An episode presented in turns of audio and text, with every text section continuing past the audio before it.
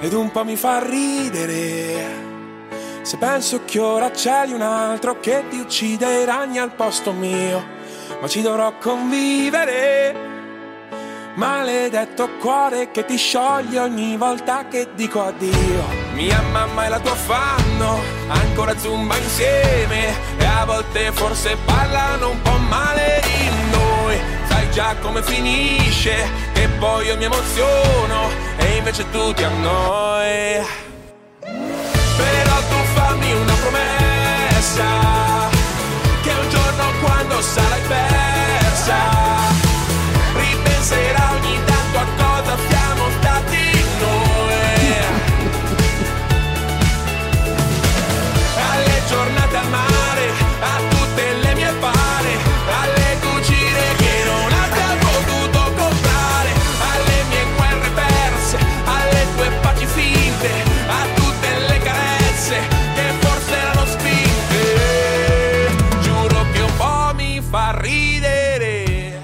credo nell'America.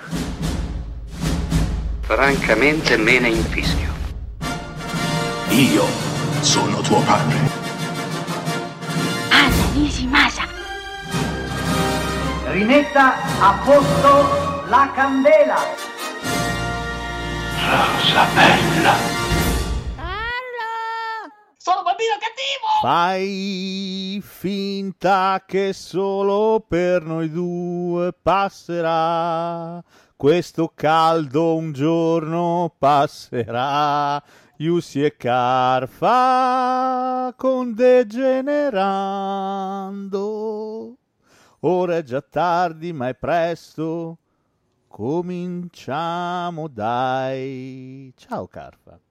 Ciao Yussi, ma che carino, che romantico. Molto, Me- molto romantico. Mi sono I gradi- rifatto al finale di Bel Generando. Che carino, veramente, i gradi ti fanno diventare più romantico. Ebbene sì, ebbene sì. A me più porno, a te più romantico, ma è bella questa cosa. È eh. così, è così, è così, non c'è niente da fare.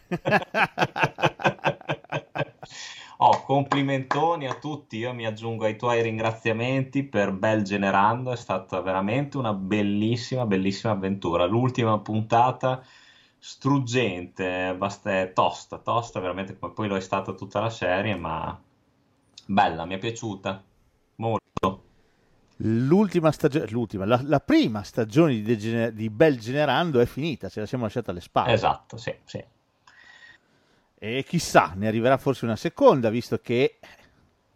Ma O no? potrebbe anche essere, chi lo sa. I- le porte sono aperte a un futuro, a un futuro sequel. Io sono, io Ma- sarei già carico. Ma diciamo che i presupposti ci Eh, sono sì. tutti, se avete ascoltato fino in fondo sapete che i presupposti ci sono tutti. Quindi chissà, chissà, vedremo. E sono vedremo. parecchio intriganti anche.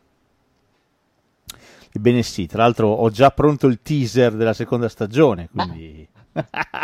L'unica cosa, eh, eh, la seconda stagione, se riusciamo, potremmo farla invernale. Non sarebbe male, secondo me. Tanto ne parliamo in autunno, ne pre- dall'autunno in poi, quindi non ti preoccupare, ci sarà modo e maniera. Anche in primavera ci può stare, a meno che proprio ah, fra un po' tutte le stagioni non avranno una temperatura media di 37 gradi, cosa possibile. Io Eh, temo sì, di sì, cosa caro Carfa, quindi dai tempo al tempo e vedrai. Ah sì, proprio così. Oh, oggi sono carico, eh. Tra l'altro sono anche all'oscuro di tutto. Ah, io te l'ho detto, non hai voluto sapere Ah, beh, niente. sì, sai che io, io sono- mi fido ciecamente di te e quindi non vedo l'ora di... di- Ho capito, non è questione di fidarsi, è questione...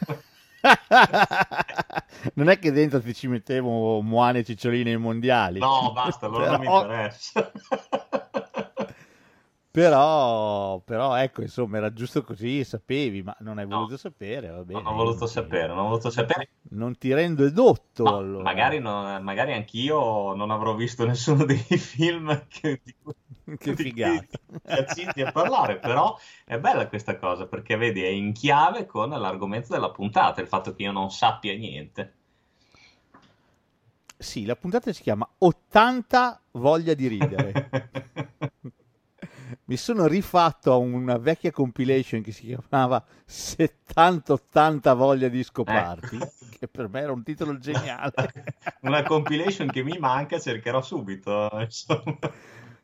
È veramente un titolo meraviglioso. No, era 60, 60, 70, 80 voglia di Eh, scoparti. beh, che, sai, de- detta tutta intera eh, può- può avere un significato diverso, ma era disco, pausa, party, come festa. Però letta tutta insieme era geniale il Sì, titolo. sì, erano quei, vedi, i titolisti italiani della musica erano migliori di quelli del cinema. Ebbene sì, quindi qui in questo caso abbiamo 80 voglia di ridere. Ottimo, ottimo, ce n'è bisogno. Di scoparti non ci stava perché parliamo di cinema e di commedia. quindi Ce n'è bisogno di ridere. Sono d'accordo. E sempre di più, sempre di più non si capisce un cazzo, sempre di più orgoglioso di non sapere, di non capire una sega. Adesso mi è anche toccato leggere una, una roba sperticata su House of Gucci. Adesso è uscito su Amazon Ah, ho già capito. Ho già Ah, che film! Che Ho film! già capito a chi e cosa ti stai riferendo. Io non lo so, io non... Cioè, se è bello House of Eh, ma vabbè, ma tu ragazzi, devi- Uccidetemi Vabbè, qui. ho capito, però tu devi poi, eh, cioè, devi poi capire da che pulpito, eh. Ah, Eh. sì, no, io capisco, però capisco tutto, ma House of Gucci, ragazzi, House of Gucci è indifendibile. Guarda, io ti dico, tu sai che tutta questa cosa qua comunque mi ha incuriosito. Penso che la guarderò presto, visto che è uscita su Amazon. Guardalo, Perché? guardalo, guardalo. Cioè, che poi non è un brutto film, capiamoci.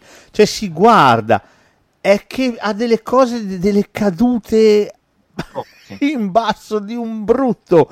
Cioè, proprio degli inciampi. Ma Eh, vedrai Jared Leto. Jared Leto è imbarazzante. Il suo personaggio è imbarazzante quanto è brutto, recitato sì, male. sì, sì, sì. Ma no, ma guarda, mi incuriosisce, mi incuriosisce. Infatti lo guardalo, guarderò. guarda. Più che altro mi spaventa il fatto che cos'è che dura due ore e mezza. È duricchia, Ah, duricchia, Che palle. Però c'è la germanotta che dà una grande prova d'attrice. No, lei non è neanche male. Il più bravo è Adam Driver, secondo me. Lei non è neanche male. Il problema è che verso la fine, quando si italianizza e ha questa, questa inflessione, è orrenda. Una cosa che si guarda. L'ho già detto, sembra rizzo di Gris. No, è che, adesso Vabbè. Adam Driver gli fanno fare Enzo Ferrari? Ma Sì, che cacchio sì, ci assomiglia sì. Enzo Ferrari? No, vabbè, ma che c'entra? Truccato. L'attore deve essere l'attore. Io non, non credo molto nelle trasformazioni fisiche. Ah, guarda, era uguale. Ma Quello non non si mi può, eh, no, un, un italiano, lo possiamo fare un italiano, far fare un italiano? Ho capito, ma è un film italiano questo qui di Enzo Ferrari? Non lo so. No, allora, so. eh, capito, se non è facile, non è un film italiano, lasciamo perdere il cinema Ci italiano. sono tanti attori che sono sbarcati oltreoceano. Carlo, ti prego, si serio. Chi? Favino? No, Dai, va là. Bellucci. La Bellucci che fa Enzo Ferrari la vorrei vedere. Oh, potrebbe essere, potrebbe essere una scoperta, eh. Una scoperta. Una potrebbe scoparti. essere, sì, sì. Vabbè, eh, non lo so, io non ho, non ho parole. Il cinema italiano annaspa, annaspa nel nulla dei soliti dieci attori che lo compongono e di queste produzioni miserabili che incassano un cazzo e se la cantano, se la suonano e si applaudono pure. Bravi, grande successo del cinema italiano! Stiamo incassando un cazzo, stiamo facendo schifo alla minchia, però siamo qua a darci delle pacche sonore sulle Oh. spalle. Abbiamo perso ogni tipo di direzione. Mi Oh, sei stato- basta, è finita, è Sei finita. stato anche largo eh, quando hai detto i soliti 10 attori, perché io ne calcolo 2-3. Ci sono. 5 forse. Cinque. Miriam Leone che ha impegni da qui fino al 2030 Edoardo Leo, in 18 pellicole, Edoardo Leo, Favino, Favino e Servillo. basta. No, dai, forse ci penso qualcun Eh, altro però ci, c'è, ci devi già se- pensare. Dai, se vai con quelli un po' di seconda fascia a 10 ci arrivi, Mm, dai. vabbè. Bucci Rosso. C'è sempre. Ci arrivi a 10, Ok, ci arrivi. Con facile, fatica, ma ce la facile. facciamo, dai. Ma noi facciamo un salto indietro nel tempo, dal 1980 al 1989, un quasi, quasi una ventina di film, praticamente quasi sconosciuti, quasi, quasi, eh, che hanno avuto il coraggio e la tracotanza di farci ridere, Bene, cosa che ultimamente si è un po' persa. Invece questi film ci hanno fatto ridere, almeno personalmente a me hanno fatto ridere. Troverai pellicole molto ingenue, troverai pellicole adolescenziali, troverai pellicole decisamente più mature, troverai pellicole bellissime, troverai pellicole impossibili da scovare da nessuna parte, non esistono neanche in DVD, non ci sono da nessuna parte. Perfetto. Quindi direi che cominciamo. Vai, sono pronto, sono tutto orecchi. Va bene, cominciamo con un film facile. Questo forse è il più noto di tutti quanti, quelli che citerò. Sto parlando di un film del 1980 diretto da Alexander Hall, interpretato da Walter Mattao, Tony Curtis e Julie Andrews. Mm-hmm. E sto parlando di E io mi gioco la bambina. Ah, ok, questo sì, è abbastanza, abbastanza famoso.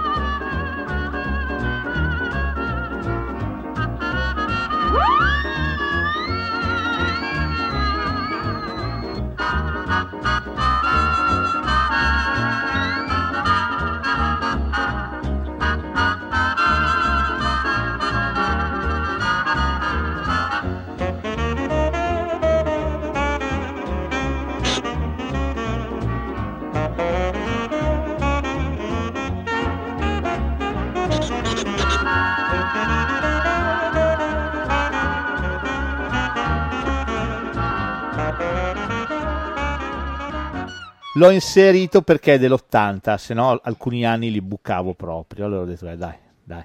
Se no mi toccava partire dall'83, mi toccava partire, invece dai, uno dell'80 lo mettiamo, poi un titolo un po' più famosino mettiamo. Ci... Ma quanto è adorabile. Non ci sono blocchi film. qua, andrai in ordine cronologico? Vado in okay. ordine cronologico, schifosamente in ordine cronologico. Troverai pane per i tuoi denti, cowboy. Wow. Vabbè, quanto è bello questo film. Sì, è molto carino. Me lo ricordo del giusto, ti dico la verità, perché saranno vent'anni che non lo vedo. Beh, puoi recuperarlo. Eh, dunque, su Sky ogni tanto lo fanno. Eh. Credo che ci sia il DVD. C'è un Walter Matthau meraviglioso che si chiama esatto. Tristezza per l'occasione. Esatto. Che in un film commedia è il massimo. Lui è meraviglioso. Lui è un, un bookmaker fondamentalmente, uno che gestisce una sala scommesse e un bel giorno uno dei suoi clienti più, più accaniti si presenta con la figlia e la lascia lì, impegno fondamentalmente. Beh, il nostro verrà ripescato nel fiume perché ha fatto una brutta fine. A questo punto, tristezza, si trova tra capo e collo questa bambina. Eh no. E sarà l'inizio di un, uh, di un menage à deux che diventerà un menage à trois quando ci si infilerà dentro anche Julie Andrews. Eh no Qui un po' sottotono Julie Andrews, non c'è in tantissime inquadrature, però Vabbè, insomma, fa, fa, la sua, fa la sua figura. figura. Poi c'è anche il gangster di Tony Curtis. Tony Curtis è meraviglioso, fa questa, questo gangster che, che, vive il rapporto con tristezza un pochino sottomesso, perché lui è stato buttato nel fiume da tristezza tanti anni prima e quindi questa cosa se la ricordano tutti, se la ricordano, quindi lui vive un attimo questo rapporto in modo conflittuale. Ma insomma alla fine rifinirà nel fiume un'altra volta, anzi ci finirà tristezza. Eh, devo dire molto molto questo, carino molto questo carino. è molto bello come hai detto tu forse molto lineare molto ingenuo però è, è quella sincerità quella spontaneità che abbiamo detto all'inizio, si è andata a perdere. Qua abbiamo degli interpreti veramente tutti perfettamente in parte, affiatati e poi con la faccia giusta, eh, perché Walter Matthau con questa faccia da burbero ci sta perfettamente, Tony Curtis ha la faccia da schiaffi perfetta e, e Julie Andrews è dolcissima come al solito. Sì, Julie Andrews si innamora di questa sì. bambina e vorrebbe prendersene cura la cosa meravigliosa di, di, un film come questo e di tanti altri film come questo che venivano prodotti un tempo, adesso è difficile che vengano prodotti, è che non c'era bisogno di fare chissà sì. che. Eh, la sceneggiatura era estremamente lineare, come hai detto, e si giocava veramente sulla bravura degli attori. I duetti tra Matteo e la bambina sono meravigliosi, con lei che quasi non dice nulla, ma lo segue sempre, tipo, tipo pulcino. È meraviglioso, è meraviglioso. Lì vedi la fisicità dell'attore, l'interpretazione, le, le, le espressioni facciali, e lì è tutta mimica, e lì bisogna avercela, bisogna essere bravi. Questo un po' si è perso. Le commedie adesso, se ci fai caso, non sono più commedie di situazione sì. come queste, ma sono commedie rutilanti. Deve succedere cose, bisogna. Ci sono sempre di moto al luogo, bisogna andare sempre dal punto A al punto B. Devono esserci un sacco di personaggi, eh, devono succedere cose, esplodere case, prendere fuoco persone. Deve essere sempre così. Sono, sono assolutamente d'accordo con te. In più ti aggiungo anche una cosa: ci devono essere sempre magari degli equivoci, ci devono essere sempre delle sorprese, tutto questo gioco di scatole cinesi, di incastri che francamente mi ha un po' stufato. Cioè prima si faceva soltanto nei thriller, adesso hanno preso a fare anche nelle commedie che ci deve essere sempre la sorpresina e quello si scopre che è il fratello del protagonista che però erano separati alla nascita e tutte queste pippe varie invece e che costringono secondo me lo spettatore dopo un po' anche a stare attento a dei film che dovrebbero essere commedia, quindi leggeri e che alla fine non, non divertono più. Sto ovviamente parlando di cinema statunitense, perché i francesi hanno continuato a produrre egregie sì, commedie, sì. da cui noi italiani prendiamo spunto per fare i nostri film, ma questo è un altro discorso. Eh, però senza averne la, la minima levità che ha il cinema francese. Guarda quel mattone sul cazzo che è il film di Luca e Paolo che scimmiotta Se la vie, film francese bellissimo di qualche anno fa, ma va bene, lasciamo perdere. Eh, il cinema statunitense ha perso un po' questo, eh, sembra diventato più slapstick, sì, sì. sembra che ci dobbiamo rifare per forza quella roba lì, perché è quella che funziona, che tira i giovani, ma non è vero, perché comunque queste commedie qui erano deliziose. Certo, è vero. E poi, oltretutto, guarda, ti cito un titolo famoso che forse sarai anche d'accordo con me. C'erano delle commedie che non avevano paura eh, anche a mettere dentro dei, degli elementi di genere diversi. Mi viene da pensare al Paradiso può attendere, no? Cosa che, cosa sì. che adesso i film, eh, i film commedie adesso fanno a loro volta fanno troppo e fanno male. Mentre invece una volta si notava anche un giusto equilibrio fra la commedia, il romantico il drammatico se vuoi e anche un pochino più di, di fantastico. Ebbene sì, chissà, forse non ci sono più gli attori di una volta, il cinema è diventato un'altra roba, le motivazioni possono essere tante, ciò non toglie che E io mi gioco la bambina è un film delizioso, quindi provate a recuperarlo perché rimarrete sorpresi se non l'avete Tra l'altro leggevo adesso nel cast che c'è anche Brian Denny che non me lo ricordo. È vero. sì, fa uno degli scagnosti di coso, di, di Tony mm, Curtis. Okay. Però sì, non è una parte pregnante, però c'è. Però c'è. Insomma, un gran bel sì, film. Sono d'accordo. Va bene, sarai particolarmente felice di fare un salto nel 1983 con un, un film diretto da Michael Pressman, il tuo adorato Doctor Detroit. Ah, sì, sì, io lo adoro. Questo film o non, non, non, lo conosce nessuno veramente questo. Sai cos'è? Secondo me è, una, è veramente una cagatina, però io mi fa tornare bambino. Quando un film mi fa tornare bambino e ancora adesso mi fa ridere per delle cagate, per me ha già vinto tutto. Get up off my back. Damn you, you better.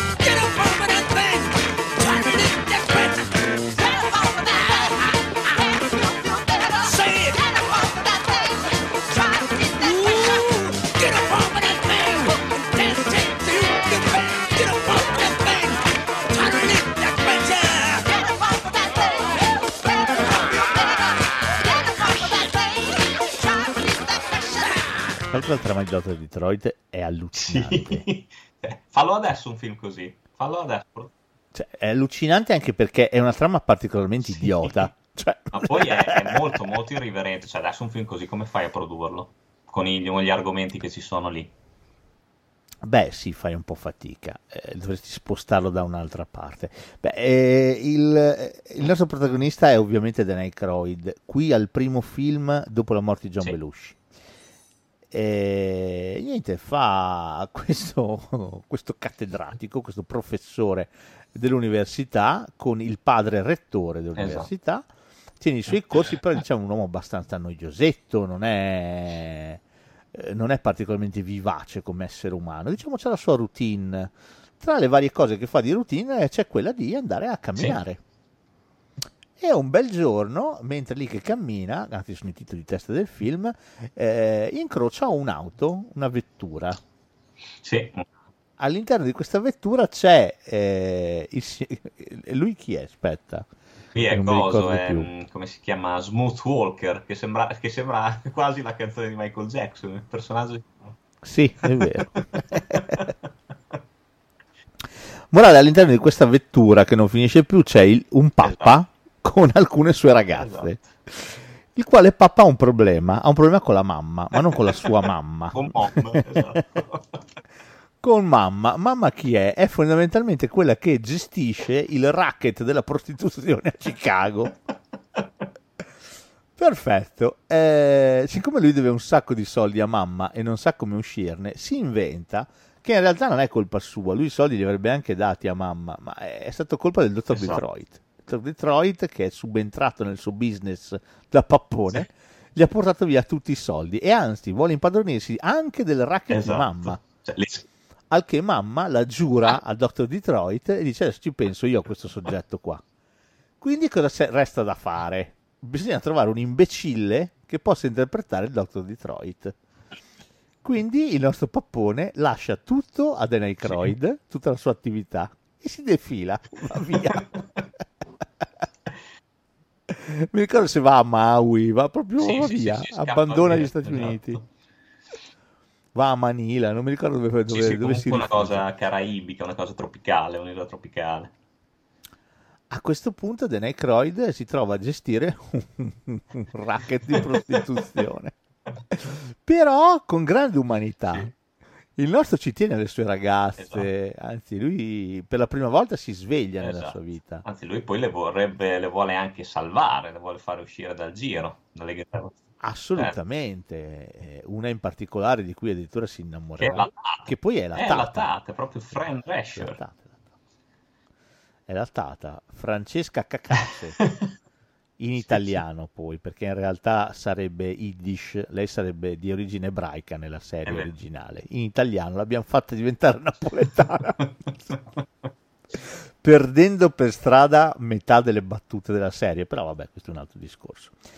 E va da sé che il nostro Aykroyd dovrà impersonare, eh. dar vita al Dr. Esatto. Detroit. Proprio vestendo proprio i panni, anche cost- mascherarsi dal Dr. Detroit. Sì, c'è anche l'artiglio. la mano metallica. la mano Il ghigno e la voce, la voce rauca. La voce... Vabbè, questo film è una minchiata fotonica, però devo dire è divertente. Sì, sì, sì. a parte, ti dico, l'escamotage secondo me con cui il tipo si inventa il dottor Detroit, però è, è un colpo di genio, è fenomenale. Eh, è molto Kobayashi, fa, molto, fa molto i soliti sospetti. Cioè, porca vacca, quella lo so. Per me Singer ha, ha rubato da lì, eh, te lo dico. Potrebbe essere. Quando ha scritto il finale dei soliti sospetti, per me si era rivisto Dr. Detroit. E comunque io, ti, io dico a tutti che aspetto ancora il seguito.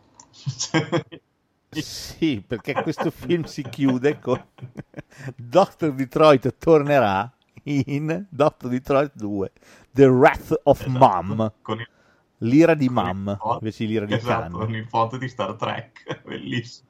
Esatto uguale. Quindi insomma è un film decisamente deficiente però devo dire carino ma molto. poi è una gran colonna sonora secondo me. Poi c'è anche eh, esatto. Brown. Sì, sì, c'è, c'è, Den- esatto, c'è Danny Croyd che balla bene sì, balla bene, ma eh, ne aveva già dato prova nei Bruce Brothers. No, no. Eh, però è molto bellino questo film. Sì, questo non so se si trovi da nessuna parte. Eh, sempre su Sky, quindi probabilmente Now TV. Mm, ok. Questo lo trovate. Finora siamo ancora nel regno del lo trovate. Poi dopo piano piano abbandoneremo quel regno, però insomma per ora godetevelo. Eh, questo è molto carino, è molto ingenuo, però molto molto Sì, carino. che, che se vuoi un'ingenuità, ma ti dico, cioè, c'è la scena che lui viene praticamente adescato, che si droga, beve e gli fa fare un'orgia che non è mica da ridere. Quella scena lì ti ho detto, falla adesso. Beh, perché quando le, le prostitute e il, e il suo aiutante intrattengono tutti i cattedrati Ah, sì, dell'università sì, durante il Che party, quella, che quella. Che fanno il catering, fanno. A parte che comunque adesso anche un- in un film commedia trovano un cattivo come mamma, soprattutto una donna che parla così. Sopra quando scopre che si chiama Dottor Detroit. Detroit! Io conosco Detroit! Chi, chi è che è questo qui di Detroit? La mamma sembra un po' la, la mamma dei Goonies, la mamma della banda Sì, io Fratelli. l'ho definita, è vero, anche quella, ma io l'ho definita più un porky, eh, in versione femminile. Sì, sì, bravo. È un porky versione maschile, femminile, scusa. Sì, sì, sì, sì, sì. Eh, assomiglia molto a porky. Vabbè, film, eh, film da recuperare, Dr. Detroit. Se l'avete mai visto, sta là, da qualche parte. Merita di essere guardato. Esatto. Oh, sempre 1983. Stan Dragotti dirige Michael Keaton e Terry Garr in Mr. Mamma. Mister Mamma, anche quello. Madonna, che film che sei andato a beccare.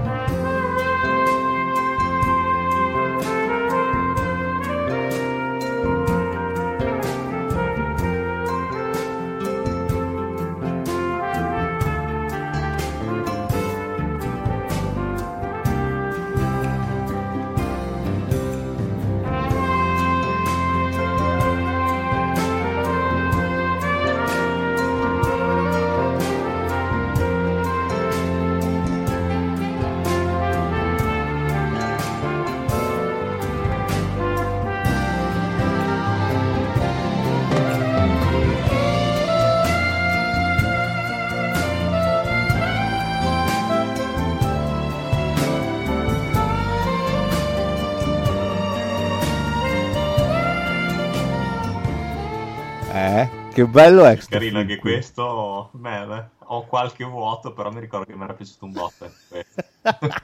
Questo si trova, la copia digitale la trovi eh, da acquistare. Ok. C'è eh, su, su Coso, ho visto che c'è su, su Apple, quindi lo puoi comprare con iTunes se vuoi, o anche noleggiare, anche perché comprarlo costa 10 Mm. Noleggiarlo 5, però insomma, però questo film è veramente bellino da morire. Considerate che siamo nel 1983 e questo film ribalta, ribalta completamente i ruoli tra marito e moglie. Lui viene licenziato, rimane a casa dal lavoro, la moglie che è casalinga trova un lavoro e anzi viene apprezzata nel Sì. suo lavoro. Ecco che i ruoli si invertono, lui diventa la casalinga, il mister mamma del titolo, lei invece mantiene la famiglia. È vero, fantastica sta cosa qua. Pensa quanto erano avanti comunque in quegli anni. È fantastica questa cosa anche perché lui comunque non la prende bene, perché ovviamente ha tutte le frustrazioni classiche della casalinga. si sente trascurato, è fortissima sta cosa, deve, deve badare ai bambini, ma ha mille difficoltà e Michael Keaton è bravissimo. Perché molti sono abituati a riconoscerlo in Batman o in quelle porcate di Spider-Man che fa l'avvoltoio, ma lui è veramente bravo come attore. Veramente, veramente un bravissimo attore. Sai cosa? Secondo me questo film non osa, eh, se- perché se mi ricordo bene il finale, lui rit- ritrova il lavoro, giusto? Si ri- rinvertono Esatto, di nuovo i secondo ruoli. me sarebbe stato più coraggioso se avesse lasciato le cose così, perché dopo, Sì, dopo rimette tutto come gli standard dell'epoca dovevano essere. Questa cosa qua, secondo me, rivista adesso, ti fa un po' un pochino storcere il naso, perché è l'uomo che deve trovare, deve lavorare, deve portare a casa i- la pagnotta, la donna che deve stare in casa con i figli. Peccato, peccato, però è comunque un, film- un bellissimo film, eh. Sì, sì, sì, sì, sì. È ovvio, è una commedia, eh, è una commedia che non ha intenzioni altissime, non vuole certo andare a raccontarti uno spaccato sociale, non vuole fare niente di tutto questo, vuole divertire e riesce a farcela. Eh, riesce a farcela invertendo i ruoli di mamma e papà, che per l'epoca era piuttosto inusuale, sfruttando due grandissimi attori, perché sia Keaton che Terry Garr sono bravissimi e devo dire i, i bambini ci vanno dietro perché effettivamente lui con i bimbi ha qualche difficoltà. Eh, no, questo è un bel film, questo è un bel film. È una commedia senza troppi sottotesti, ma divertente. Vero, sono d'accordo. Va bene. Passiamo pure al prossimo film. Oh, il prossimo, chi lo conosce, vince un barba papà di bronzo. è un film sempre del 1983. È diretto da Herbert Ross. Allora, ti dico solo che su Wikipedia la trama sono due righe. Basta. E non c'è altro, non c'è scritto altro non ci sono. Non questo come, come l'hai, okay. l'hai, visto? Come l'hai fatto? Come hai fatto a scovarlo? Ah, adesso, adesso ci arrivo. Ti dico intanto gli interpreti, così magari mm. riesci a capire di che cosa stiamo parlando. Cosa okay. dici? Ti va? Allora, protagonista assoluto. Eh, no, non è vero, non è assoluto. protagonista assoluta è Marsha Mason. Okay. Che avrà uno spasimante a un certo punto del film Donald Sutherland. Oh. Lei ha un figlio, Matthew Broderick, giovanissimo, qui all'esordio, siamo nell'83. Qualcosa mi dice. Qualcosa ti dice, ti devo ancora dire la parte fondamentale, il papà di lei, Jason Robards, mm. Personaggio di Max Dugan. Il film si chiama in italiano Per fortuna c'è un ladro in famiglia. Ma sì, è vero, socio, questo non me lo ricordo però.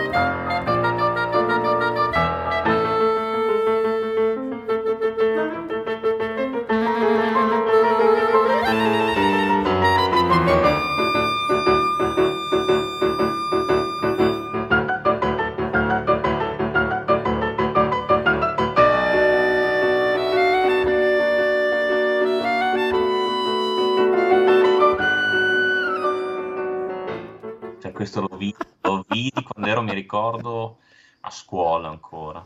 Porca vacca. Io questo comprai il VHS. Per me questo film è adorabile. È adorabile. Questo, questo, questo proprio dei flash, però ti lascio la, la, parola perché non me lo ricordo quasi per niente.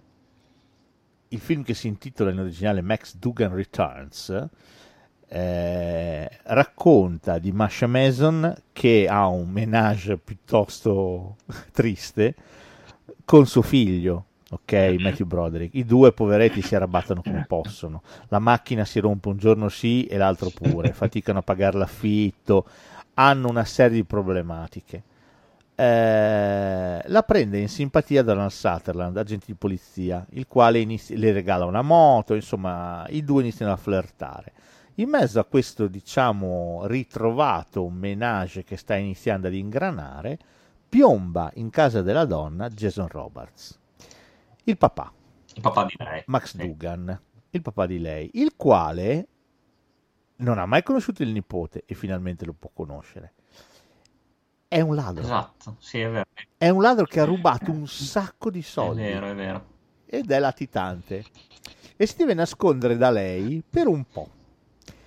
Allora, inizia a fare ai due una marea di regali, gli riempie la casa di elettrodomestici, nome di pacca, gli compra una macchina nuova. Insomma, il nipote immediatamente si innamora del nonno.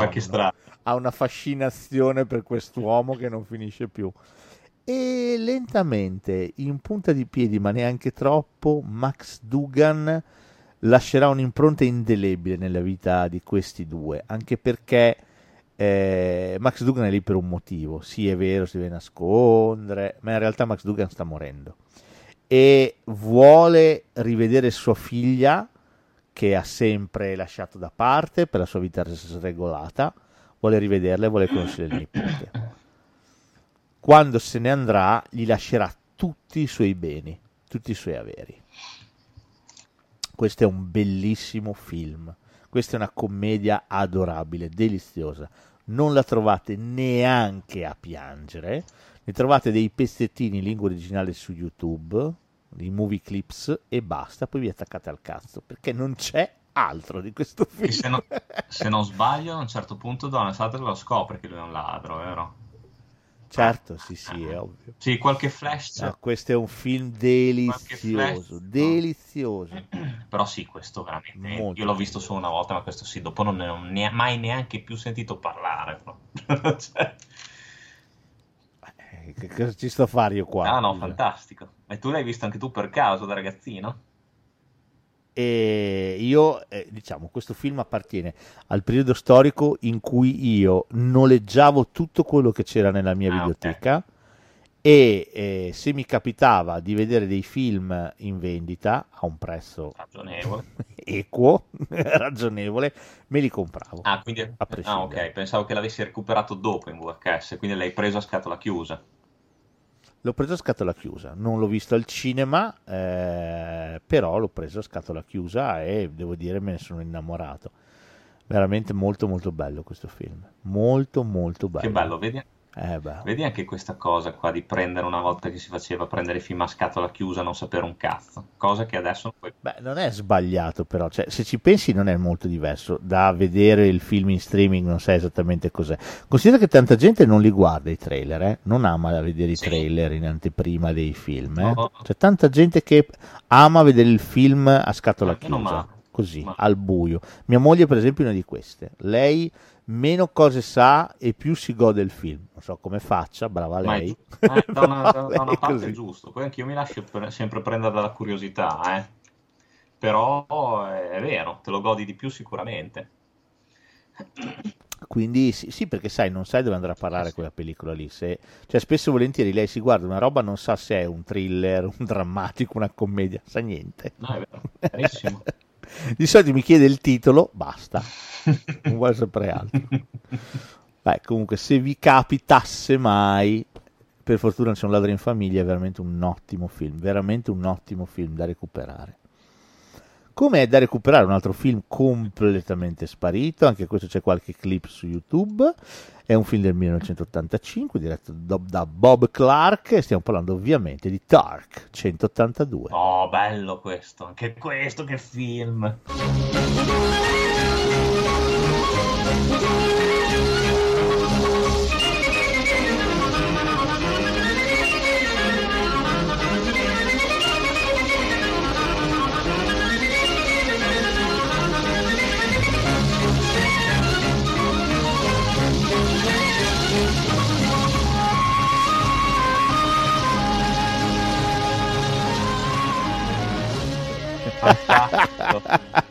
Questo ah, Beh, almeno questa puntata sono contento, almeno Carfa si ingriffa, Sì, si ingriffa. almeno uno l'abbiamo fatto contento. grifo da matti anche con Tark 1982 sì, ma è infoiato sto film da matti un Timothy Hutton strepitoso che anche qua c'è il c'è la doppia identità ah, a me fa, fa morire sti film qua Sì, Timothy Hutton ha un fratello che fa vigile del fuoco, che è intervenuto fuori servizio per salvare eh, qualcuno da un incendio. lui chi era? Eh, pur- Sì, esattamente.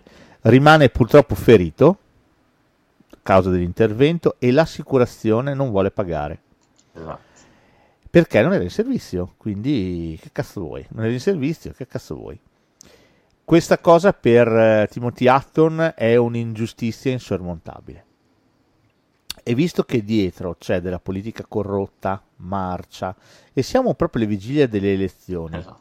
e sta per essere eletto il nuovo sindaco, lui decide di fare qualche cosa. La cosa interessante è che non farà niente di particolarmente eclatante, semplicemente metterà in, in ridicolo alla berlina le magagne dell'amministrazione attuale Esatto. Sbandierandole e mettendole in piazza perché tutti li possono vedere, addirittura allo stadio lo farà prima di una partita È vero. e si firmerà Turk 182. Non mi ricordo perché però. Perché sceglie... Eh, se mi ricordo bene, c'entra suo fratello ed è, è il distintivo. Ah, ok. Sì, il, nu- il numero esatto è vero, è il distintivo. 182 esatto, è il distintivo. No, questo film è meraviglioso, secondo me. Eh, poi c'è, c'è anche Kim Cattrall, sbaglio. C'è anche Kim Cattrall, la nostra Lessi di Porkis. E lo stronzone sindaco Ma- è, è cosa? L'amico di Ralph Super Maxi Roy, mi sembra. Esattamente, è l'amico di...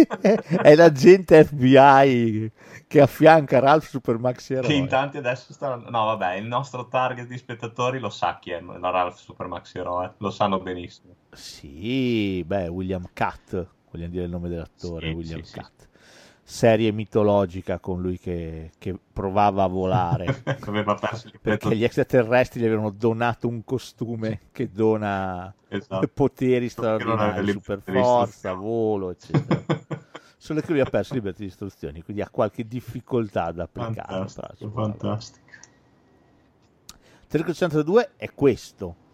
Devo dire è un film idealista Mhm. e per il 1985 ce n'era bisogno. Eh, è un film molto puro, molto innocente. È un film dove pensi veramente che le cose possono migliorare, che le persone possono fare la differenza e che il male, tra virgolette, si possa sconfiggere. Eh, non ci sono maghi, non ci sono stregoni, non ci sono draghi o troll Non c'è violenza. c'è, non c'è violenza, ma c'è un ragazzo, Timothy Hutton, che col suo ingegno, lui è un appassionato di elettronica, eh, sfrutta eh, i tabelloni luminosi, tutto quello che c'è di elettronico per eh, sputtanare un disonesto. Sì. È... Eh, c'è la parte finale dove c'è lui che scrive Turk 182 sul coso sul grattacielo, è bellissimo, sì, sì. È bellissimo. È un film veramente intelligente questo. È veramente un bel film, Turk.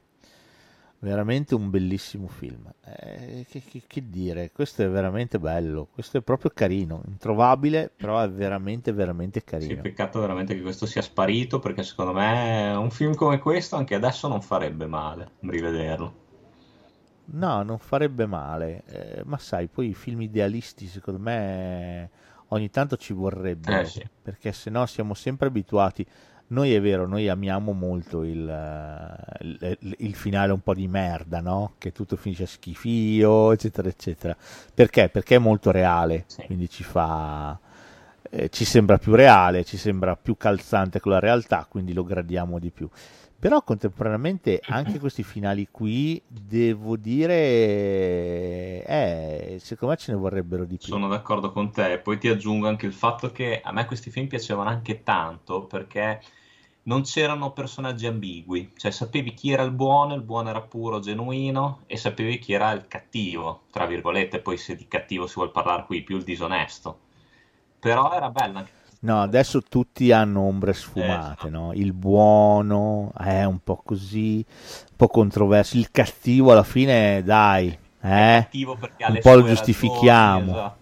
Eh sì, c'ha delle ragioni per essere cattivo, ma andate a fanculo. No, no, adesso veramente abbiamo saturato troppo con queste cose. Invece un film come Turk 182 era proprio bello perché era coerente, anche un film coerente. Ma poi guarda, ti dico la verità, viviamo una realtà, parlo per me, parlo per l'Italia, parlo per noi, totalmente di merda alla fine. Cioè, gente che si mangia in testa al lavoro, Sì. che si picchia per strada, che ammazza di botte la gente, che boh, eh, siamo vittime del menefreghismo più totale, eh, non ne parliamo poi sui social. boh, adesso poi quando vince Giorgia ne riparliamo ancora perché sarà ancora più divertente. Cioè, eh, voglio dire, già fa abbastanza cagare la cosa. Non è sbagliato che ci sia qualche film che almeno ci fa sognare che un cambiamento sia possibile, che non è tutto solo Sì, sì. depressione, schifezza, eccetera, eccetera. Esempio, Joker a me è piaciuto come film, non dico mica di no. Però Turk 182 ha un finale che ti fa stare bene. Joker Eh. ti dà del malessere, Certo. cioè ti dà del malessere vero quando esci. Sì, anzi, ti fa anche venire fuori delle parti di te che non vorresti. E ti, ti- ti alimenta Sì, l'odio, sì, va a dar fuoco a quella roba lì, no? va ad aumentarla, a incendiarla ancora di più. Sembra quasi che. E invece un film come È Turk, vero, è vero. No, no, hai ragione, è vero, perché adesso sembra quasi che ci sia anche la voglia di alimentarla, questa rabbia. Come se adesso fare un film che ti dà serenità sia una roba fuori modo, oppure sia una roba quasi dannosa. Dobbiamo essere incazzati e disalzati. è dannosa. Sì, ma se ci pensi è così, perché, cioè, al di là di... non è che sto facendo un discorso complottaro, eh, sto facendo un ragionamento e basta. Però, quando tu vedi Joker, tu vedi un film che ti mostra una società e una realtà Sì. nichilista, depressiva, cui ti dici ma vaffanculo, va tutto a fanculo, o facciamo la rivoluzione o non usciremo mai, no? Al limite puoi arrivare a pensare questo. Eh. Quando tu vedi Turk 182, dici cazzo, allora anch'io posso fare la differenza. Sì. Anch'io potrei fare la differenza. E questo lo stiamo perdendo, il anch'io posso fare la differenza. È vero. Sì, è vero. E Va- questo ci fa piombare sempre più in basso. Certo, è vero, è vero. Sono d'accordo, sono d'accordissimo, stradaccordo con te. È vero, adesso non c'è più la cosa di avere dell'etica, dei valori, oppure il fatto, guarda, io nel mio piccolo posso fare qualcosa per migliorare le cose ogni giorno. No, il messaggio è che cazzo faccio qualcosa che tanto fa tutto schifo. Oppure, ancora peggio, io prendo quello che c'è da prendere e poi così almeno sto bene io. Poi gli altri Anche, fanculo. certo, sì. Sì, sì, è, è agghiacciante questa cosa. Vabbè, veniamo a un film un po' più leggero perché stai diventando un po' troppo filosofici. 1985 sempre, un film diretto da Marta Coolidge. Dai, questo lo sai, con Val Kilmer. Eh, Stiamo parlando di Scuola di Geni. ma bellissimo anche questo.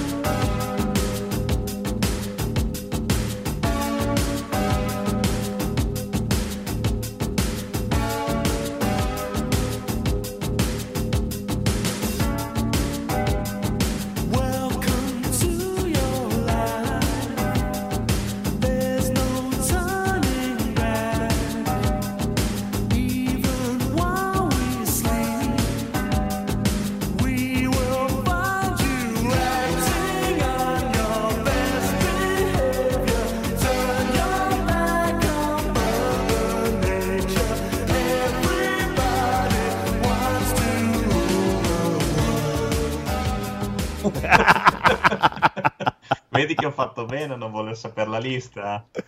Sì, se ti vedo bagnato al punto Sì, giusto. sì, no, scuola di geni anche questo. Questo lo trovate, c'è su Dailymotion. Andate sul web, scrivete Scuola di Geni e lo trovate. Cliccate e ve lo guardate. Questo è carino da morire. Poi fantastico, a me piaceva da matti che Val Kilmer all'epoca facesse un botto di commedie anche demenziali, tipo anche Top Secret, perché era quello il periodo, che aveva, lui era un bellone, vedere il bellone in queste parti qua faceva morire, secondo me. Sì. E, e questo comunque è buffissimo. Cioè, sto film qui è molto carino. Siamo in un college, ma un college per geni, per gente di un livello intellettivo superiore. Sono tutti raccolti lì. Ognuno ha la sua specialità, il suo ramo di competenze, eccetera, eccetera. Hanno ovviamente le rivalità tra loro, le solite cose da college. Da fare a Tredunion a tutto questo c'è questo professore che ha caldeggiato l'iscrizione a questo college del nostro protagonista, che non è Val Kilmer, attenzione, Esatto. ma è, aspetta che te lo dico, è Gabriel Jarrett, che ha fatto solo questo film qua. Sì, mai sentito. non ha fatto nient'altro dopo. ha fatto solo questo film qua. Vabbè, e lui è, ha, cioè, ha 15 anni, 16 anni, è giovanissimo. Si iscrive a questo college, fa subito baracca con Val Kilmer perché è il suo compagno di stanza. Val Kilmer è lì da molto più tempo di Fuori lui. come un coppo, anche qua. È fuori come un coppo perché ormai è lì da talmente tanto tempo che se la spassa Sì. perché ormai lui si sta per laureare. gliene frega un cazzo, sì, sì. La cosa interessante è che questi studenti sono lì per un motivo. Devono costruire un'arma. Sì, è vero. Ricordo un po', guarda, riguardandolo mi è venuto in mente eh, Captain America Winter Soldier. Perché? Il concetto è identico. Loro devono costruire quest'arma satellitare con questo laser di precisione che colpisca chi dicono loro alle coordinate che dicono loro zzz, e lo disintegri. È vero, che poi, non che poi è il professore Bastardone che, fa, che ha messo su in piedi. È lui che, sta, che è al capo del Che progetto, ma lui in realtà non fa un cazzo, fa lavorare gli studenti. E tra l'altro lui è sempre lo stesso di, dei Ghostbusters, si fa sempre fare la merda. Cioè, Sì, lui è quello de- che libera i sì, fantasmi. sì, sì, lui, sempre la merda gli Sì, fa sì, Sì, sì, sì, sì, sì, beh, un po' c'ha la faccia da merdina. Infatti lo vedi e dici, vabbè, questo qua sarà il Sì, cattivo è del vero, film. ci prendi, ci prendi sempre, in Die Hard anche sempre lui la merda. È vero. Cioè, il film è molto semplice, però devo dire è carino, eh, non è volgare e poi c'è la, la genialata del film è il loro compagno di stanza occulto, Lazlo, Sì. quello che ogni tanto Sì. arriva, va nell'armadio e sparisce. È vero, è vero. che alla fine si sposa pure e va via in camper. Eh, Bellissimo. No, questo è forte, forte da matti anche questo. Tra l'altro come si vendicano del professore è una figata, perché il professore odia i popcorn. Quando gli manomettono il laser e lo puntano verso casa sua, non è che gliela puntano per distruggerla, gli cazzo dentro ci popcorn. mettono uno sproposito di popcorn che si cuociono e la casa viene invasa dai Che è popcorn. meraviglioso quel finale. È carino. Questo è un film scemo, però è un scemo che piace, è uno scemo divertente, uno scemo innocente, uno scemo ingenuo.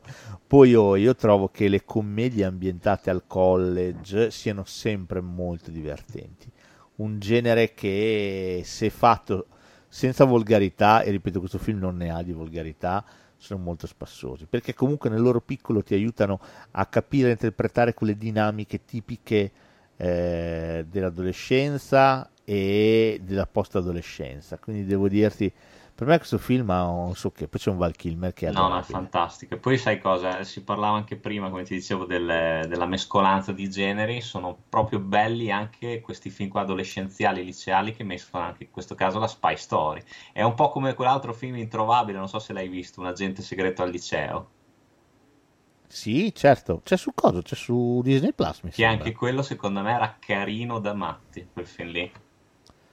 Sì, carino, molto molto carino, molto molto carino. Eh beh, però sì, Scuola di Geni resta veramente veramente carinissimo. Guardatelo, recuperatelo davvero. No, dai, mi fai troppo tornare cinno qua. Dopo poi mi 1986, o se hai visto il prossimo, altro che, gatto, altro che Barba Papà di Bronzo. Chi, chi- chi conosce il prossimo vince eh, una bicicletta, però di quelle, quelle di, quella di Hit, o se no una, bicicletta bella, quella di Stephen o se King. no una tangina vibrante in miniatura. Una tangina in marzapane. chi, chi indovina il prossimo vince una tangina in Va marzapane bene. Che dice fai verso la luce così basta che gli, gli pigi il pancino e, e urla oppure dice questa casa adesso libera. è pulita eh? Dovremmo fare una locandina con tangina prima o poi. Facciamo una locandina con Tangina, facciamo Tangina nell'immaginario collettivo. Vabbè, comunque, ricordatevi, eh, vincete una Tangina in marzapane con voce. Film del 1986, diretto da Maurice Phillips con Dennis Hopper Questo film si chiama American Way, I folli dell'etere. No, questo no, questo mi manca anche a me. Ah, questo, sono andato talmente nei territori del niente che ero sicuro, questo era impossibile che lo conoscessi.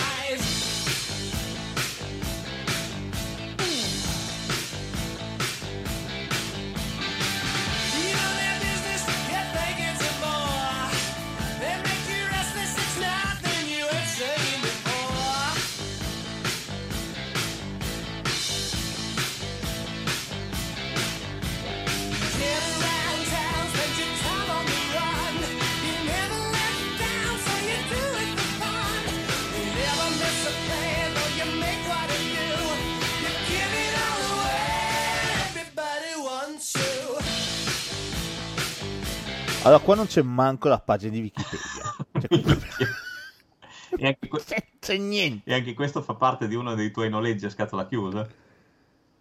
Beh, questo è- appartiene al eh, noleggio tutto. No. Noleggio tutto, vedo tutto. Eh, questo è un film fantastico. Ce ne fossero dei pezzi, ce ne sono dei pezzettini, dei micro pezzettini, ma sono dei micro pezzettini. Si vedono anche di cazzo, cioè, vabbè, Ah, su brava, YouTube brava. qualcosa si trova. Sono curioso.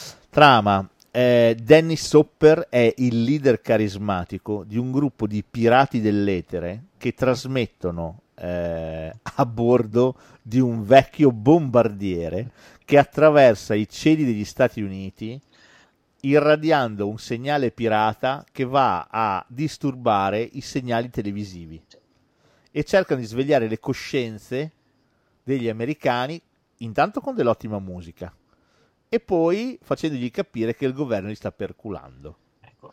Una, una tizia del congresso ce li ha particolarmente sul culo e gli giura guerra, li vuole addirittura battere, li vuole e cercherà di, di individuarli per abbatterli.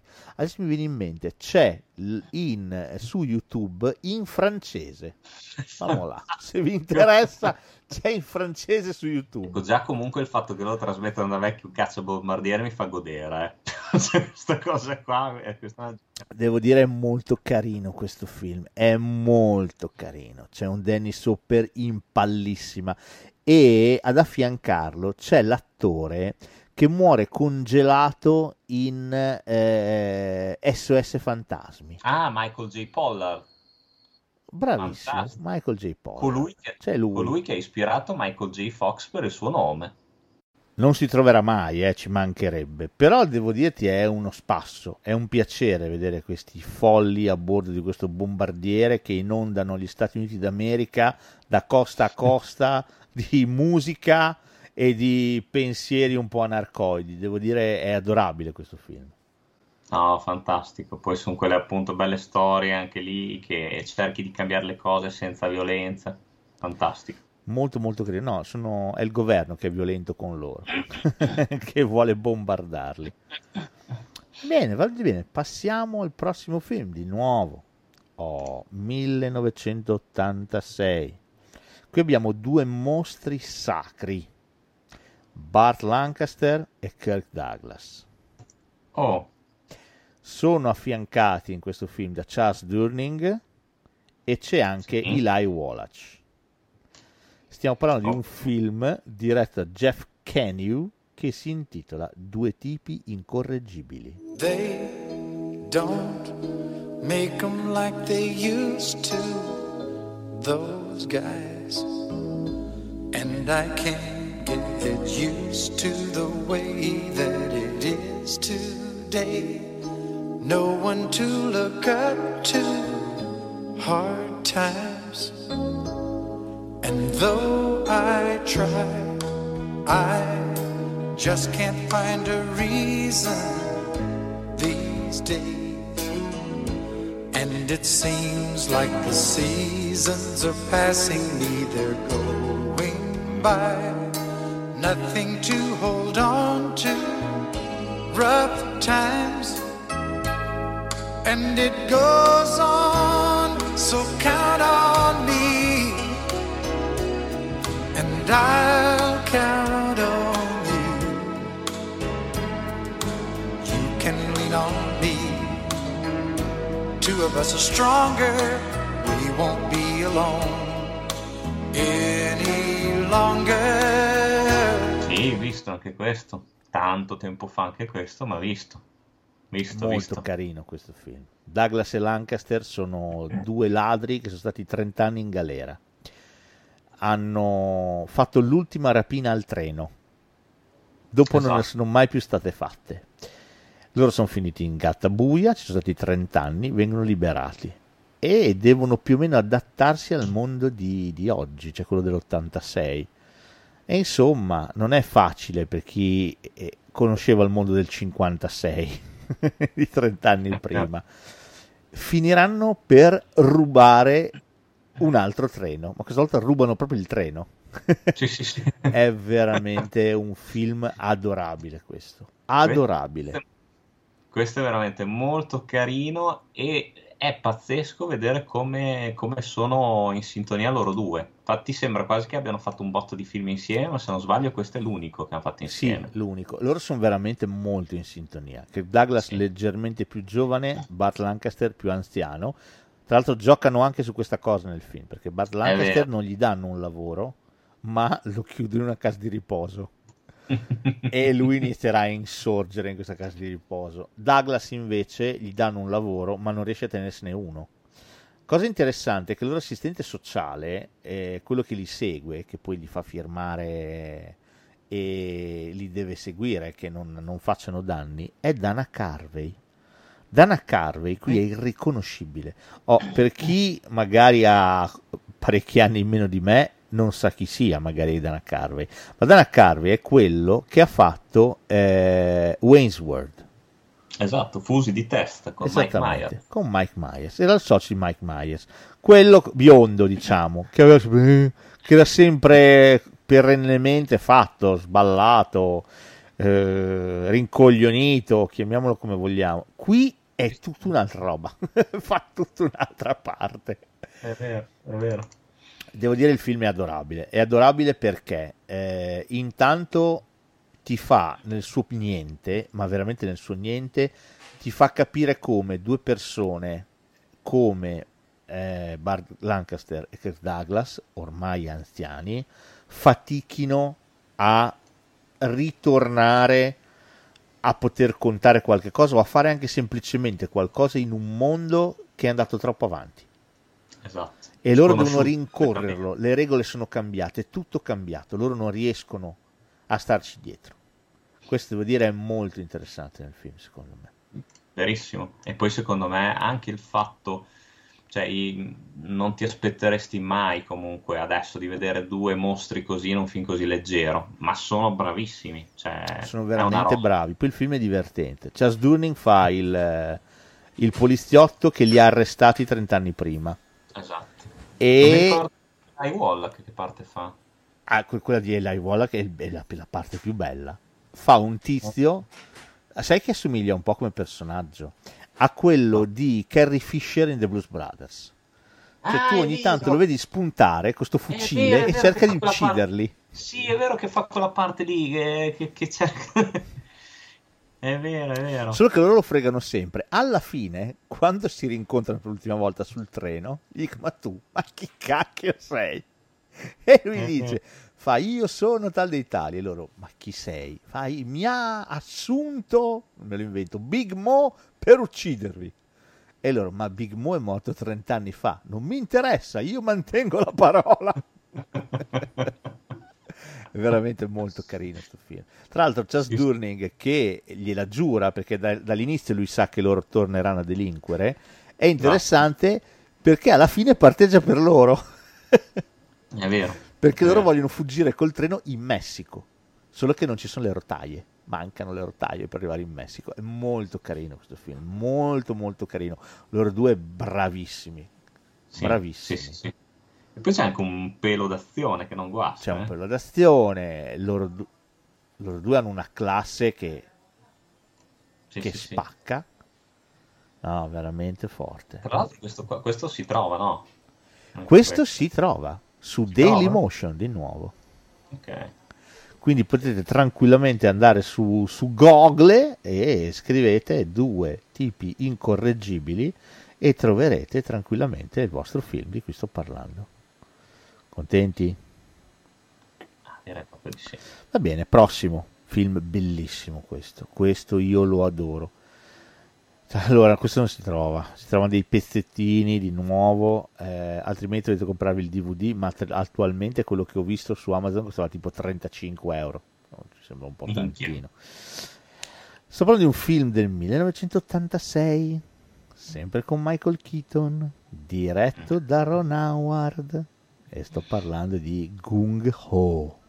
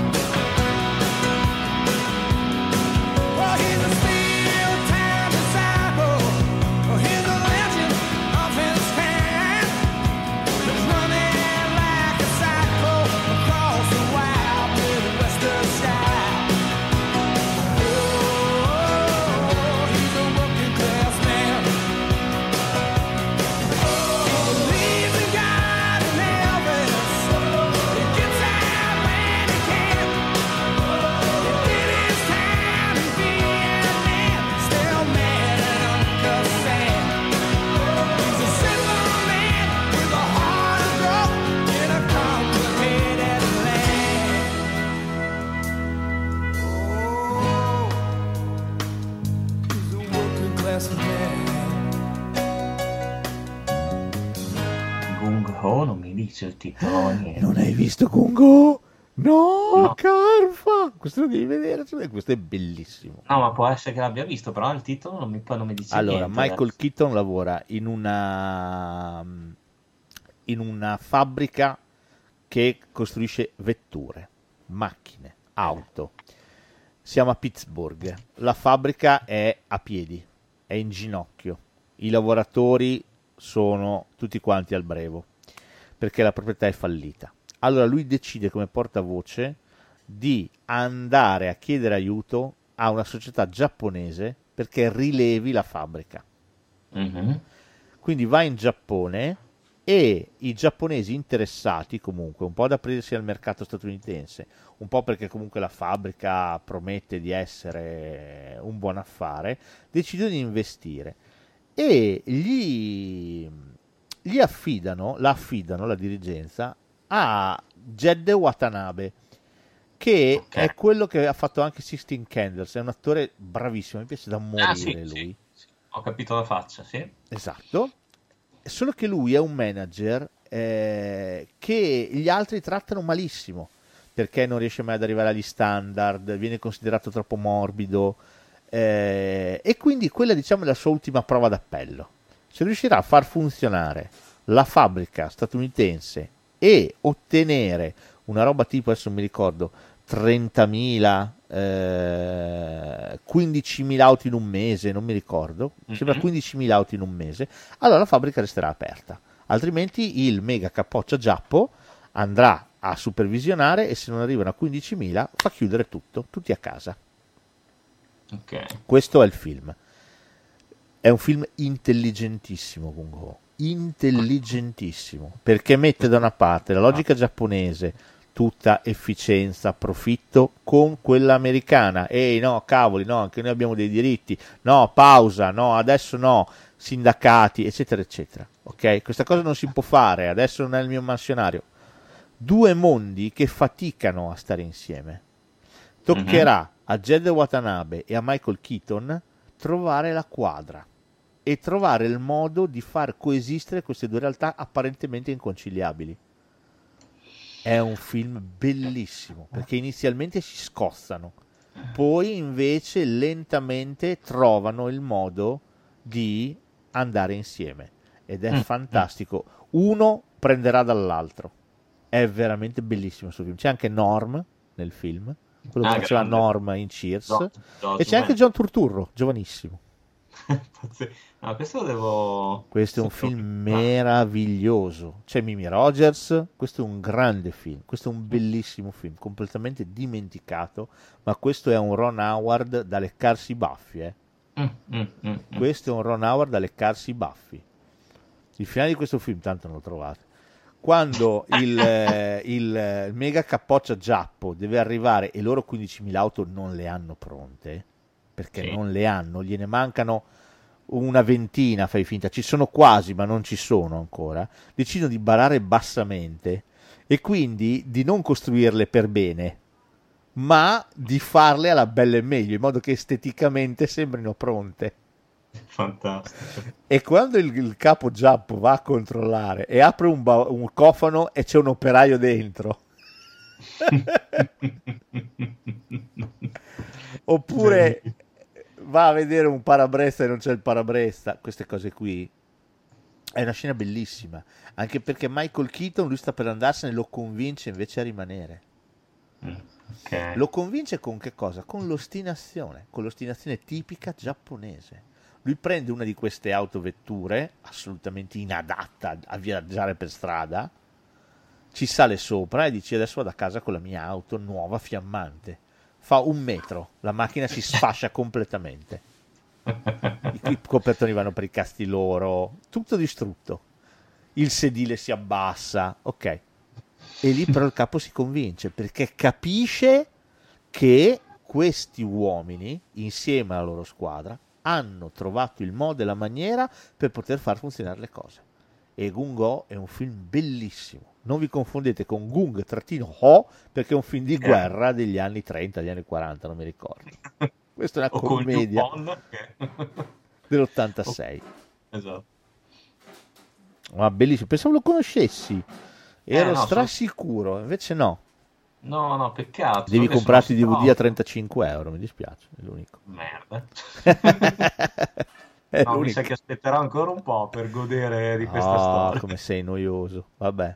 Adesso a settembre, quando apriremo il nostro canale di streaming. Ops, ah, ho rivelato questa cosa, non dovevo Porca dirla. no, no, cosa sei andata a dire? No, magari avessi i soldi per aprire un canale di streaming. Però sarebbe bello, degenerando Channel e facciamo tutti questi film un po', un po' di nicchia. Tipo, mi Ma sono messo a guardare i film della, de- della mosca, l'esperimento del dottor K, la vendetta del dottor K, che poi si chiamasse dottor K, visto che non c'è una K nel nome del protagonista, ma va bene. E, e- e- ed è un peccato che questi film non vengano dati da, da nessuna parte, scherzi. ma si perdono. Gungo idem, c'è una commedia adorabile, è un peccato che, che sparisca così, senza Ah, lasciare eh. traccia di sé. Anche perché, anche se li trovi questi film qui, il prossimo si trova su Dailymotion, però se uno non lo conosce, chi è che lo va a cercare questo film qua? Capito? No, no, ma hai ragione. Hai ragione, cioè questi, questi li devi conoscere assolutamente. Devi Bisogna che aver dei- ascoltate il podcast. Allora, così Sì. conoscete il titolo, poi dopo ve lo andate a recuperare. Uffa, io non lo so. Eh, cioè, invece di, non so, siete a Riccione, siete nel bagno, nel bagno 108, mi suggerisce mia moglie. 107, scusa, 107 o 108? 107 invece di ascoltare cazzo ne so Ue Pechegno Bundabash la Elettra Lamborghini e dite eh, metti, metti su degenerando. E poi così tutto il bagno Esatto. 107 ascolta e si, si fa una cultura. Oddio potrebbe essere un- una, una certa rivoluzione popolare secondo me, a un certo punto. Però perché no provate siate, siate temerari come diceva il buon Steve Jobs stay foolish stay angry Bundabash sarà il mio nuovo grido di guerra. Bundabash no come si chiama Bundabash Statakash che- come non mi ricordo dai so. non mi chiede non mi chiede queste cose qua No, non tutti dei nomi idea. tristi Non ne ho idea, però mi piace proprio Vabbè, Bundabash. invece del reggaeton, adesso da settembre facciamo degenerando il reggaeton. Facciamo can- tutte le puntate in reggaeton. Fantastico. Eh, con sotto la musica. Eh, figo. Sai quanti giovani? Ah, grandissima. Spopoliamo tra gli asili nido e le elementari, non vedo l'ora. Era il target che avevo in mente fin da subito. Porca troia. Va bene, oh, prossimo film, sempre 1986, questo l'hai visto per forza. Film diretto da Alan Matter. Oh, ti, Mhm. dico, ti dico il protagonista e il coprotagonista. Allora, Vai. no, qui c'è una serie di, di gente. Allora, c'è Rodney Dangerfield, attore Sì. comico americano che ha fatto questo film, poi è sparito. Però era un comico che in televisione andava alla grandissima. Fatto anche C'è- Natural Born Killers. Bravissimo, c'è il papà di Mallory. Di Mal- Bravissimo, bravissimo. C'è Keith Gordon, che è quello che faceva il protagonista di Christine, la macchina infernale, Esatto, quello che con le stampelle. che ha fatto anche Vestito per uccidere. Ah, Faceva no, il figlio che indaga. è vero, è No, quello con le stampelle è l'altro, È è il l'altro, suo l'altro, amico. sì. Keith Gordon è quello che compra proprio Christine. Esatto, sì. Ma c'è anche un Robert Downey Jr. giovanissimo, ok? E c'è il nostro adorato Bart Young. Sempre lui che ogni tanto torna fuori. E sto parlando di un film intitolato A scuola con papà.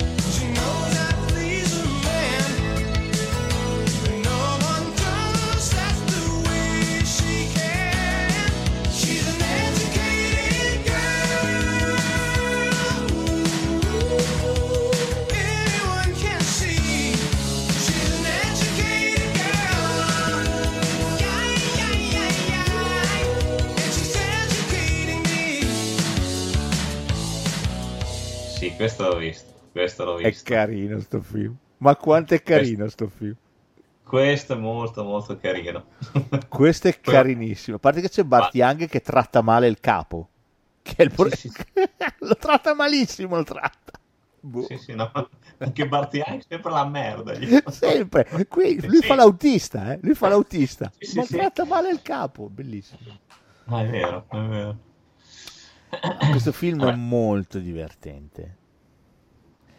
Sì, Roger, eh? No, dico qua c'è Rodney Dangerfield, poi tiene tutto il film, eh. Perché qua a Sì, vederlo qui è molto lui, eh, qui è molto lui. Lui fa questo imprenditore nel campo dei vestiti extra large. Che torna a scuola. che torna a scuola perché poi il- la motivazione è nobile, è molto Sì. carino. Eh, allora, il film inizia con lui bimbo, se ti ricordi, col papà che gli Sì. dice guarda qua che voti e lui ma io voglio andare a lavorare papà, cosa mi serve l'istruzione? Il papà gli dice no invece ti serve. Poi invece lui non studierà mai e diventerà però un uomo d'affari ricchissimo. Sì. Ha un figlio che va al college, lui è stato campione di tuffi, vorrebbe che anche il figlio fosse campione di tuffi, ma il figlio, ciao belli. E la roba figa è che eh, il figlio va male a- al college, lo vuole addirittura abbandonare. Non fa parte della squadra di tuffi ed è completamente demotivato, non fa parte di una confraternita e niente. Allora il padre, per motivarlo, dice basta, ci penso io, mi iscrivo anch'io al college, come te. va dal coso, va dal preside, che, che insomma, che è nel beat tipo il preside, che gli dice ma mi scusi Mr. Mellon, perché si chiama Mellon, e dice ma scusi ma come possiamo fare? Cioè, ma lei ha 60 anni, è almeno, almeno 40 anni più, più vecchio di qualsiasi matricola. E come fa? Costruisce un nuovo college, dai soldi per aprire una nuova ala del college, nuova... La cosa bella è che lui fa balotta con tutti, diventa amico di tutti. No, questo è divertente e, e poi sai qual è la parte più divertente? È lui vederlo, uomo fatto finito, a che fare con le logiche del college. Per esempio, lui, siccome è un uomo d'affari famosissimo che ha fatto un sacco di soldi, Sì. E la prima cosa che fa, sputtana il professore di, di economia. che gli dice che lui sta facendo la sua prima lezione, dice oggi, que- quest'anno, creeremo una nostra società, troveremo il modo di costruirla, di farla funzionare, sarà un esperimento molto bello, divertente per voi. E lui subito alza la manina. Che prodotto vogliamo vendere? E gli fa, "Eh, il prodotto non importa. Va bene, e dice adesso pensiamo al luogo, fa no, sbagliatissimo, è meglio che le prendi in affitto invece di comprare. Dice, fa, poi non ha considerato un sacco di cose. Allora, i politici che bisogna dargli le mazzette, se no non costruisce niente. Poi i sindacati, eh, quelli non hanno idea di quanto bisogna ungerli. No, è meraviglioso. così. È È carino da matti. Bello si- tutti, sì, sì, tutti lo adorano dopo. tranne il prof di economia che gliela giura e lo odia.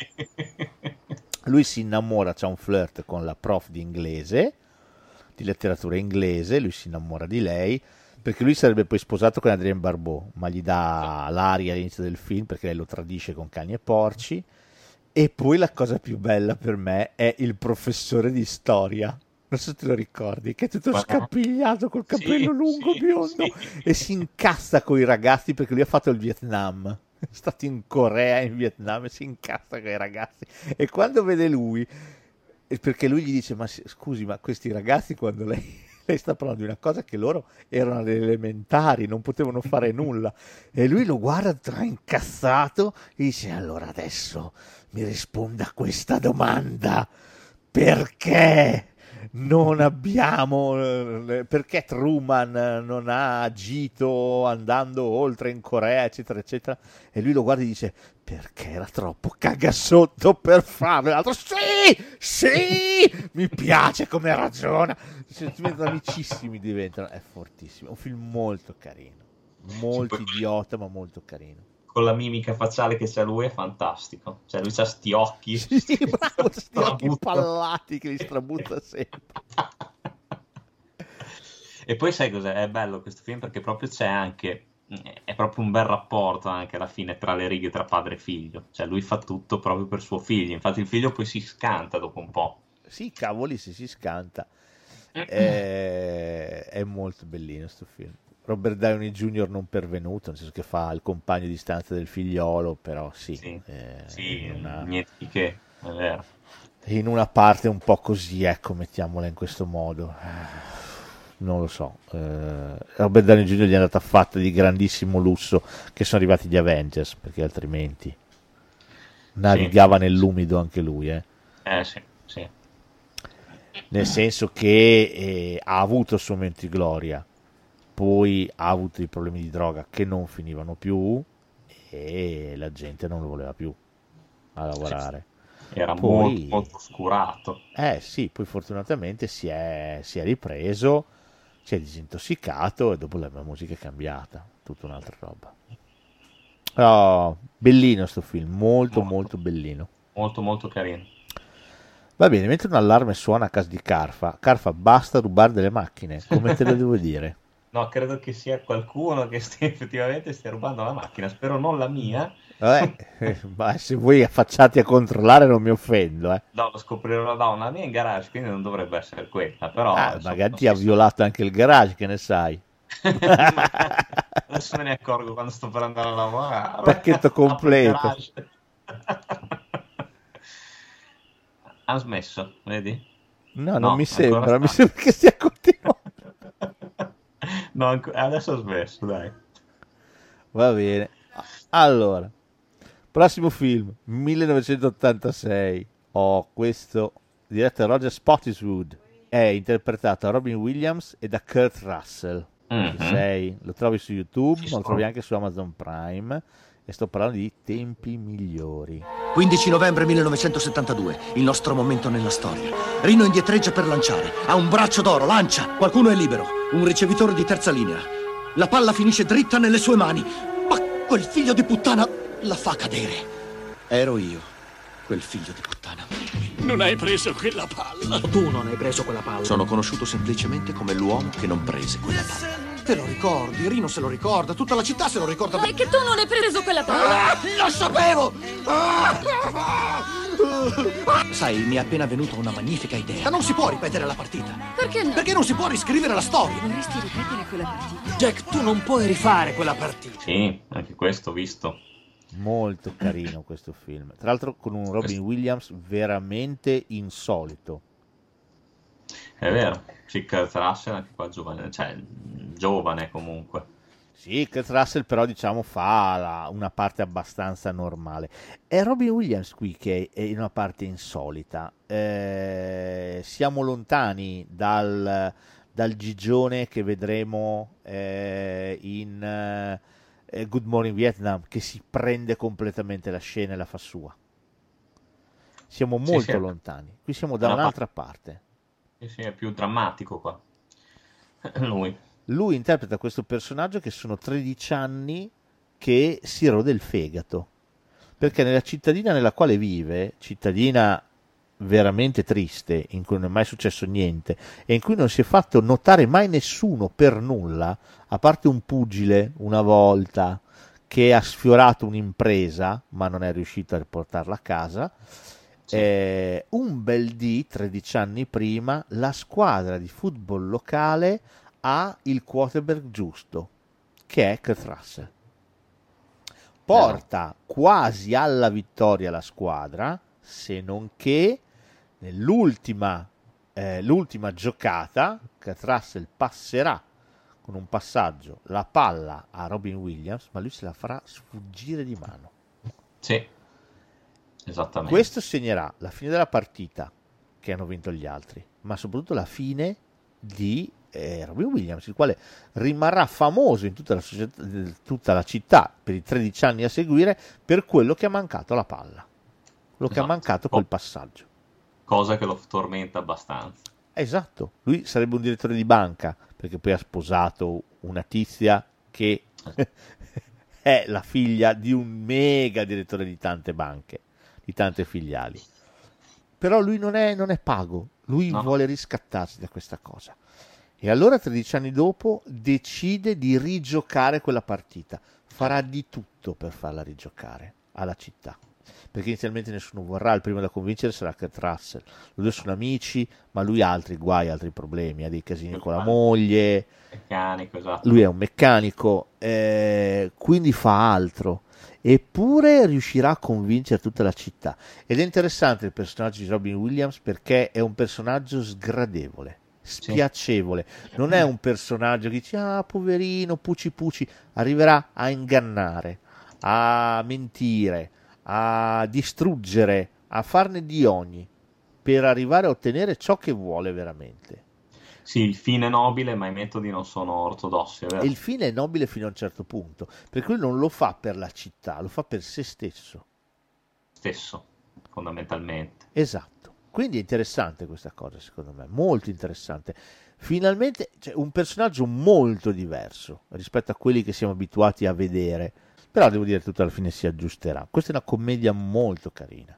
Molto, sì, è vero, è vero. Anche questo, questo mi è piaciuto. Questo sparito non si troverà più da nessuna parte. Ah, te l'ho detto, Amazon Prime c'è anche su YouTube. Mi dici Ah, così? ok. Eh, Ok, ok.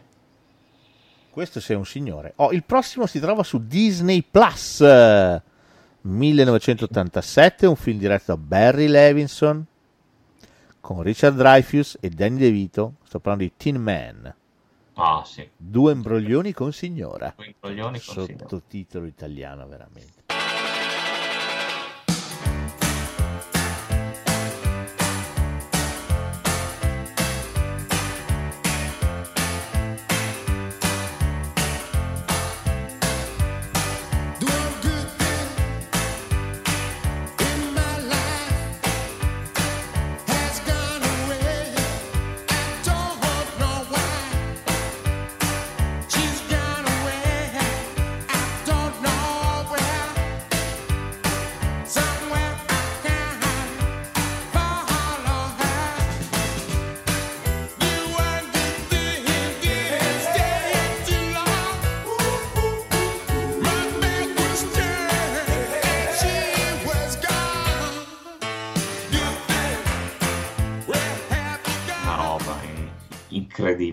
Quanto è bello sto film. Questo è molto molto carino. Anche questa è una commedia bella di classe.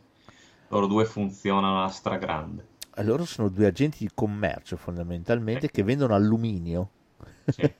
si detestano dal primo momento in cui si incrociano, anche perché eh, Dreyfus ha appena comprato una Cadillac, esce dal parcheggio, Danny DeVito con la sua Cadillac lo tampona e gliene distrugge la fiancata.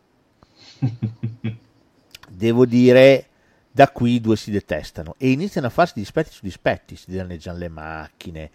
Richard Dreyfus arriverà a trombare la moglie di Danny DeVito, che è Barbara Hershey. Sì. Ma anche qui è giocato molto bene la cosa, perché non è una commedia stupida, sciocca. Barbara Hershey si innamora veramente di Dreyfus e anche Dreyfus arriverà a provare dei sentimenti per lei. È vero. Tant'è che quando lei scopre tutto e se ne va, lui la vuole andare a riprendere.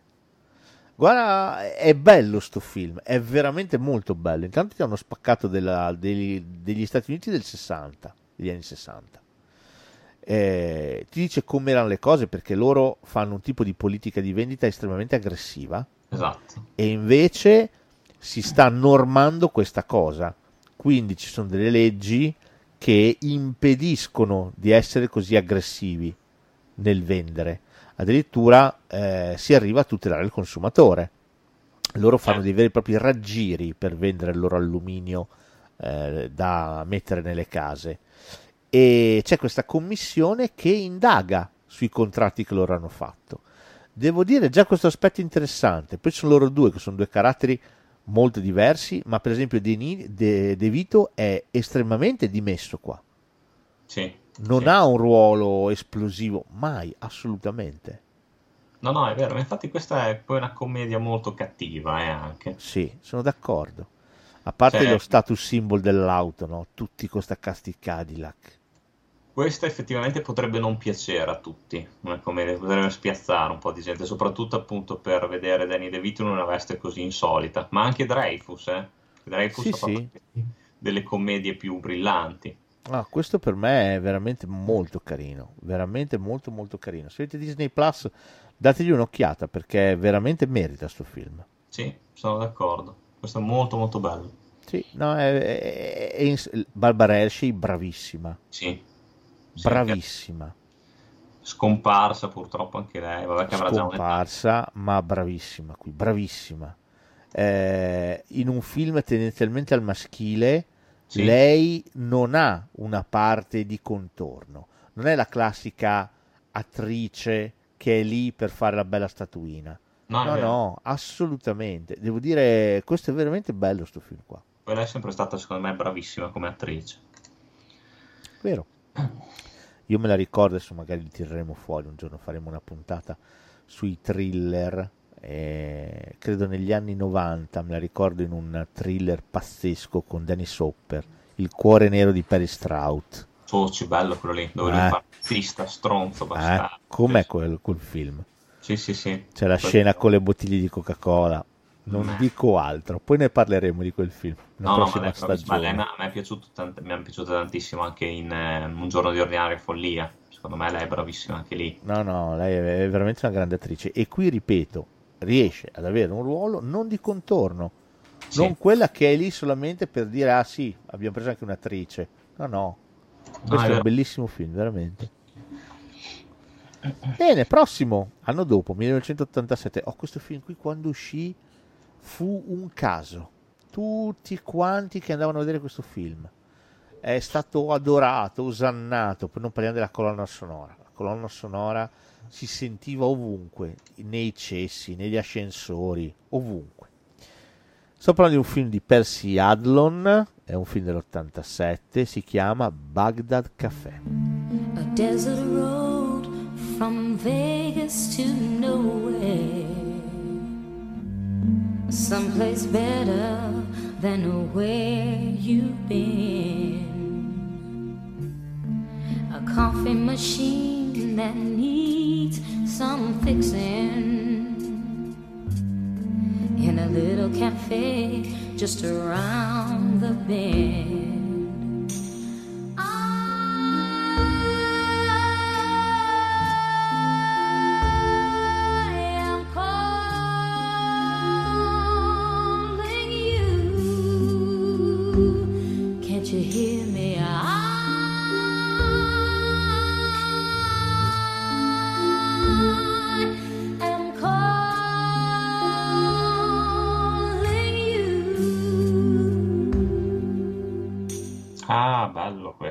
Questo, anche questo, mai più sentito parlare di sto film. Bello sto film qua. eh. Particolare sto film qui. Sì. Mamma mia, che questo non, non veramente non sparito, completamente sparito. Questa è la storia di una donna estremamente corpulenta, tedesca, in gita col marito in auto nel pieno del deserto del niente degli Stati Uniti, che viene abbandonata dal marito in pieno deserto e lui se ne va. Lei troverà in mezzo al nulla questo caffè allucinante, questo, questo posto pazzesco, questo Baghdad Caffè, che è gestito da un'altra donna e le due in un modo o in un altro riusciranno a completarsi. L'anima tedesca germanica, tutta ad un pezzo, super organizzata, servirà a rimettere insieme quello che non va nel Baghdad Caffè, che è perennemente vuoto, e invece inizierà a essere pieno di clienti. Sì, c'è, qua c'è, cosa, c'è Jack Palance che fa il... Cos'era l'ex, l'ex pittore di Fondati di Bravissimo, Hollywood. bravissimo, bravissimo, bravo. Fantastico quel personaggio. No, poi sai, è tutto bello. A me poi sono quei film ambientati nei... che chiamiamoli on the road, però ambientati nei locali, nei bar, che mi piacciono da matti. Come mi piaceva Smoke, anche questo mi è piaciuto un botto. Questo è un film molto particolare, soprattutto è un film al femminile molto prima che ci fosse il Me Too e compagnia cantando. Sì. Perché non è che nessuno ha mai fatto film sulle donne, questo tra l'altro è diretto da una donna. Però devo dire, quello che funziona tanto qua è, allora intanto la corpulenza della tedesca, Marianne Sagebrecht, che poi ha- si è vista qua e là qualche cosa, Sì, ma no- come CC CCH Powder che fa Brenda, anche Ah, lei sì, ha fatto altre cose, però devo dire loro due sono meravigliose, cioè loro due inizialmente non si tollerano, Sì, sì, sì, poi no. invece piano piano, poi è bellissimo quando lei alla fine, la tedescona, deve tornare al suo paese perché le è scaduto il visto e dopo ritorna perché poi Jack Palance la, la sposerà Esatto. e tutti che la accolgono. È bellissimo questo film, ti, ti mette, ti mette in buon umore, è un feel good movie. Eh, esatto, anche questo un, eh, ha proprio delle vibrazioni positive, quindi ti dà serenità, hai ragione. Nonostante sia una- un'ambientazione sperduta nel niente, che, che può apparire desolata, però È vero. Invece ti dà tantissima serenità. È veramente bello sto film. Va bene, 1988 Michael Ricci dirige il nostro amico Dan Aykroyd, che avevamo già visto in Doctor Detroit, ma anche Walter Mattau in un film intitolato lo strizza cervelli. Bravo! George, è una bellissima giornata. Non vuoi alzarti oggi? Ma George, sei a letto da due settimane. Allora? Beh, sei uno psichiatra, non ti sembra un po' strano? No. Ti ho portato da mangiare. Mm. Questa è una delle tue peggiori crisi depressive. Ma sono così incompreso da mia moglie. Quante volte te lo devo dire? Non sono depresso. Ho solo bisogno di spazio. Ma i tuoi programmi alla radio e i tuoi pazienti? Pazienti? Con i loro stupidi problemi di membro e le loro vuote paure vaginali. George. Quei vampiri mi stanno succhiando la vita, capisci? Vabbè, l'unico che ha fatto insieme loro due. Sì, infatti. Però me lo ricordo perché questo è carino davanti anche questo. C'è Danny Croyd qua che è fuori dai coppi, poi è scatenato, qua l'ha lasciato libero. E lui è fantastico, lui qua fa un matto. Sì, sì, sì. Ma la cosa più bella è il co- allora, allora, Danny Croyd è un matto. Partiamo dal presupposto che c'è un dottore, uno psichiatra di Beverly Hills, Sì, che non, è più- non- non ne può più dei suoi pazienti, esatto, è in esaurimento. perché è, è in esaurimento peso, che è Chas Grodin. Esatto. Vedi che dice, ho bisogno di spazio! Va bene. Quindi decide di prendersi diciamo, un periodo sabbatico, poi scopriremo che se lo prenderà in manicomio il periodo sabbatico, Però ma sì, va sì. bene. E quindi chiede e cerca un sostituto.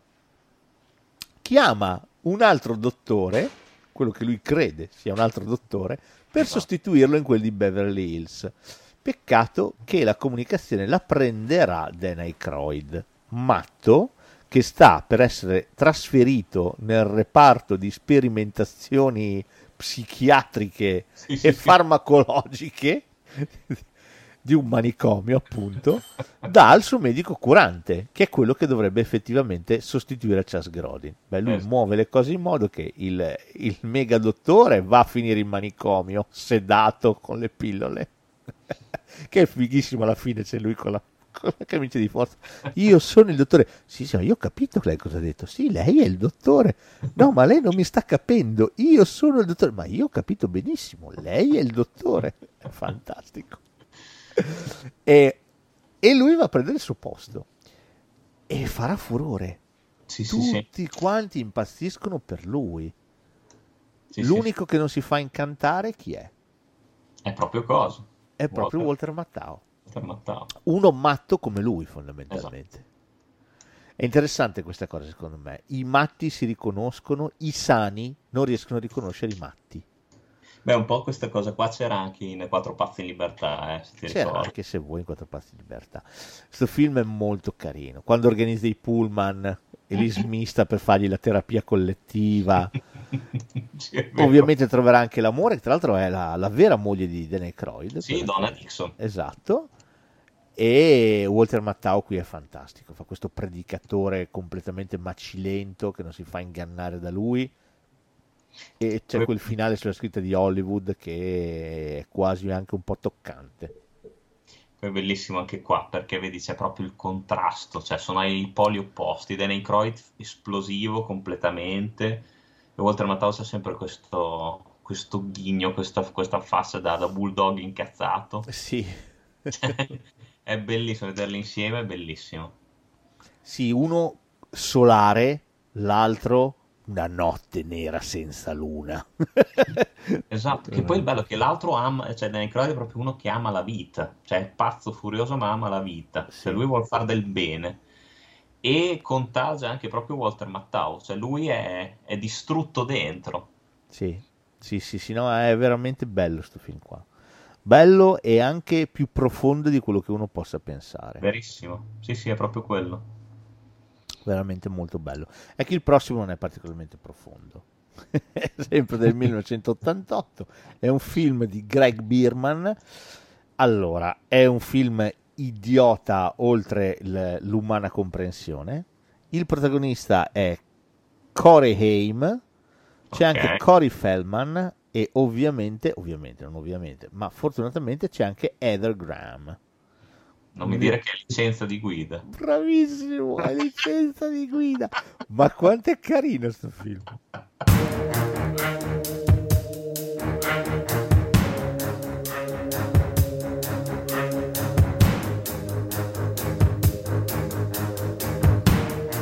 To escape. The city was sticky and cruel. Maybe I should have get to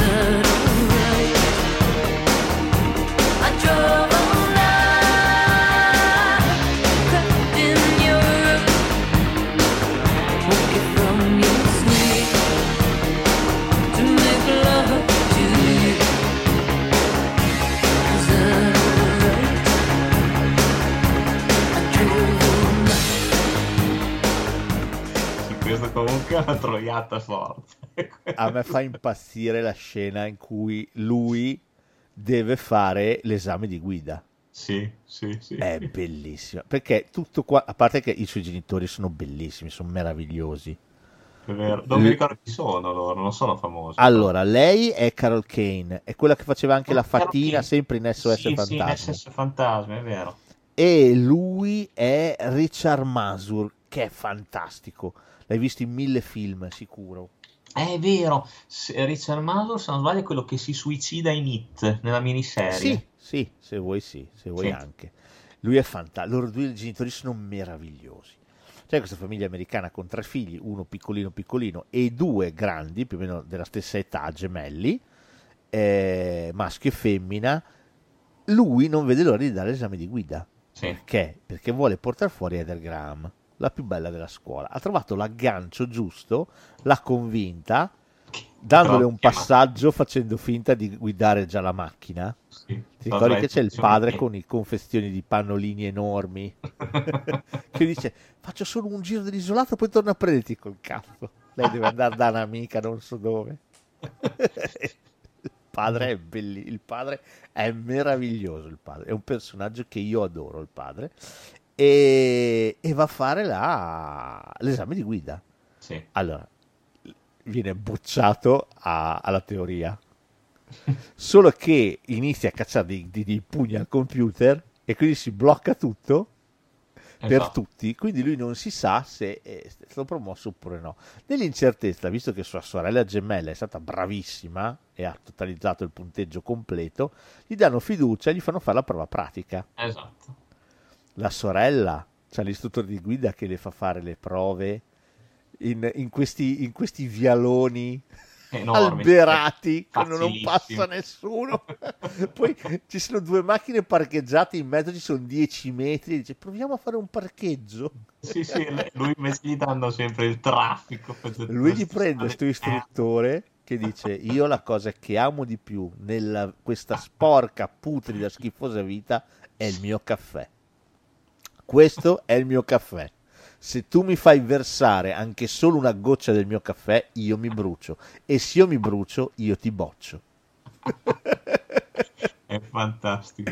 E lo fa andare in giro in mezzo al traffico, incasinatissimo. Ma quando lo fa parcheggiare, che c'è uno spazio minimo e c'è un camion che sta scaricando anche. Fantastico. È fantastico, quella scena lì è bellissima. Sì, sì, non fa ridere. queste- Ci sono alcune scene che sono È fantastiche. bellissima Da spanciarsi. Quando alla fine arriva e effettivamente rovescia il caffè perché inchioda, Sì. però il tizio dice però era già finito, sei fortunato. Veramente forte. Peccato che arriva a prendere la licenza di guida, gli la patente e gli dicono mi dispiace, sono usciti i test del- dello scritto, sei bocciato. Che il bello è che, se non sbaglio, il- il- l'esaminatore non è il papà di Willy, lo zio di Willy. Sì, sì, sì, È lui penso che- di sì, può È essere. lui, infatti, perché mi Può ricordo essere. quegli occhi quando lo guarda, che fa sempre quegli occhi che lui È incazzatissimo. fantastico questo film. Lui ovviamente per andare a uscire con Ether Graham deciderà di prendere la macchina in silenzio, prende la Cadillac del nonno, prende e eh, va a prenderla. Lei si, si imbresca e quindi la mette nel bagagliaio e poi dopo pre- con Cory Feldman e l'altro amico cercano di tornare a casa in un modo o in un altro, ma gliene succederanno di ogni. Sì. Quando arriva a casa con la macchina distrutta, la mamma sta partorendo, quindi devono portare tutti all- all'ospedale. È fortissimo, è una scena. Il- ripeto, il, il papà è fantastico, a parte che lui mente spudoratamente, dice che la patente l'ha presa, se ti ricordi. Che no- esatto, E i genitori festeggiano, bravo, complimenti. Poi la madre, lavando i jeans, trova il tagliandino con scritto che lui è stato bocciato. Esatto. E vedi questa scena bellissima del padre che va in camera sua con una bottiglia di champagne e due flute e dice figlio mio dobbiamo festeggiare sono troppo orgoglioso di te vieni qua festeggiamo. E cosa papà cosa festeggiamo? Festeggiamo i 36 mila dollari che mi hai fatto risparmiare. Perché la BMW l'assicurazione sei bravissimo. Fantastico. C'ha delle battute veramente carine sto film. Se ti fai un attimo abban- ti abbandoni un attimo è divertentissimo Sì, qua delle due è molto più divertente Corey M di Corey Feldman. Corey Feldman poi una parte di contorno, eh. Sì, no, ma infatti lui non è il protagonista. Però devo dire, questo film è molto spassoso, molto, molto spassoso. Sì, non ha nessun messaggio di fondo, però... No, niente, assolutamente nulla, però devo dire, eh, ti spassi mentre lo guardi proprio, ah, godi. Godi perché ti diverti, questo è veramente divertente. Gliene- Cioè, la macchina gliela ruba un tizio che è, è bresco duro, gliela distrugge. Non ti ricordi? Gliela Sì, sì, sì, mi ricordo. mi E ricordo. quando il nonno alla fine arriva e, e il papà gli deve dire "Ah, abbiamo avuto un piccolo problema con la tua macchina e la macchina è distrutta e, e il nonno si mette a ridere e se anch'io ho avuto qualche piccolo problema con la tua e arriva col carro attrezzi demolita anche quella del, Quella del padre. quella del padre è bellissimo È fantastico. è molto carino sto film, molto molto molto carino, veramente molto, quindi insomma perché no. Poi alla fine il padre si congratulerà con lui per come guida, perché lui li porta tutti all'ospedale perché la mamma deve partorire e, Vabbè. E non mi ricordo perché non riesce ad andare avanti, fa tutto in retromarcia. Eh, non mi ricordo neanche. Non mi ricordo, però sì è carino. No, no, questo è forte, ma pensate che film che sei andato a fischiare. Questo si trova su Dailymotion anche questo. Oh, il prossimo non si trova, neanche a pagare, potete pregare, piangere, implorare, non si trova. 1988, Paul Mazursky, che ha fatto del gran bene all'umanità. I- è dimenticatissimo Paul Mazursky, ma Paul Mazursky, autore di quel meraviglioso film che è su e giù per Beverly Hills, ma ne abbiamo già parlato un'altra volta, quindi Sì, non è in questa lista, però ha fatto un altro film, sempre con Richard Dreyfuss, e questa volta c'è anche Raul Giulia, e non solo, c'è anche, eh, c'è anche Sonia Braga, ma soprattutto c'è Fernando Rey e c'è Sammy Davis Jr. E il film si chiama Il dittatore del Parador, in arte Jack. Parador, my country so lovely. Your flowers, your mountains, your valleys beckon to me.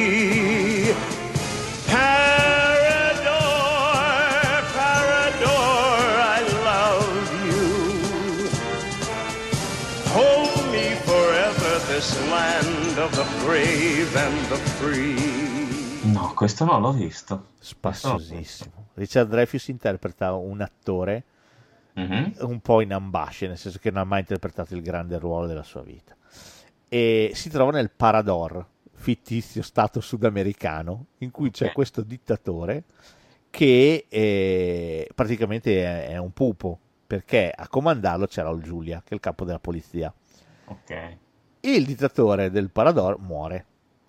Allora, per continuare a fare i suoi porci comodi, Raul Giulia prende eh, Richard Dreyfuss, Jack, e gli fa interpretare il ruolo del dittatore, anche perché gli assomiglia moltissimo. Ok. E quindi lui inizierà a fare il dittatore del Parador. Poi dopo le cose si evolveranno, lui si innamorerà di Sonia Braga e deciderà che bisogna fare qualcosa perché il popolo effettivamente ha bisogno di una libertà di una presidenza come si deve. E il film è molto divertente. Ci sono Fernando Rey e Sammy Davis Jr. che sono meravigliosi. Sammy Davis Jr. fa se stesso e Fernando Rey fa, uno- fa il, il maggiordomo che è a, a conoscenza di tutto quanto. È veramente, sono bravissimi loro due, gigioneggiano in un modo strepitoso. Questo ci credo che non si trova, questo proprio non, non l'avevo mai sentito. Questo è veramente bello. Da noi non è uscito al cinema, questo è uscito direttamente in VHS. Mhm. Però questo è veramente un film molto carino. Se vi capita, poi Mazursky aveva, ha sempre avuto una comicità estremamente acida, eh, veramente tanto scomoda, cioè scomoda nel senso che eh, non, non gli piacevano le battute facili, ti metteva sempre in una posizione scomoda da spettatore e devo dire questo gli fa onore. Il dittatore del Parador è veramente carino, carino, carino, carino, carino, carino. Quindi se potete, se riuscite, chissà, magari su Degenerando Channel. Eh, dobbiamo eh, un input in più, dobbiamo aprirlo sto canale, sto canale di streaming. Sì, se ci danno i soldi lo apriamo. Va bene. oh, prossimo film, anche questo. Voglio vedere chi lo conosce. Carfa, vediamo se questo lo conosci. Ok. Allora, è un film del 1988, diretto da John Lafia, con Dylan McDermott e Jessica Harper. Ok. Ok? Vai pure. Vado? C'è anche James Russo, così. E si chiama Blue Iguana. Living In a world of hate and corruption, nobody wins. You just die consumption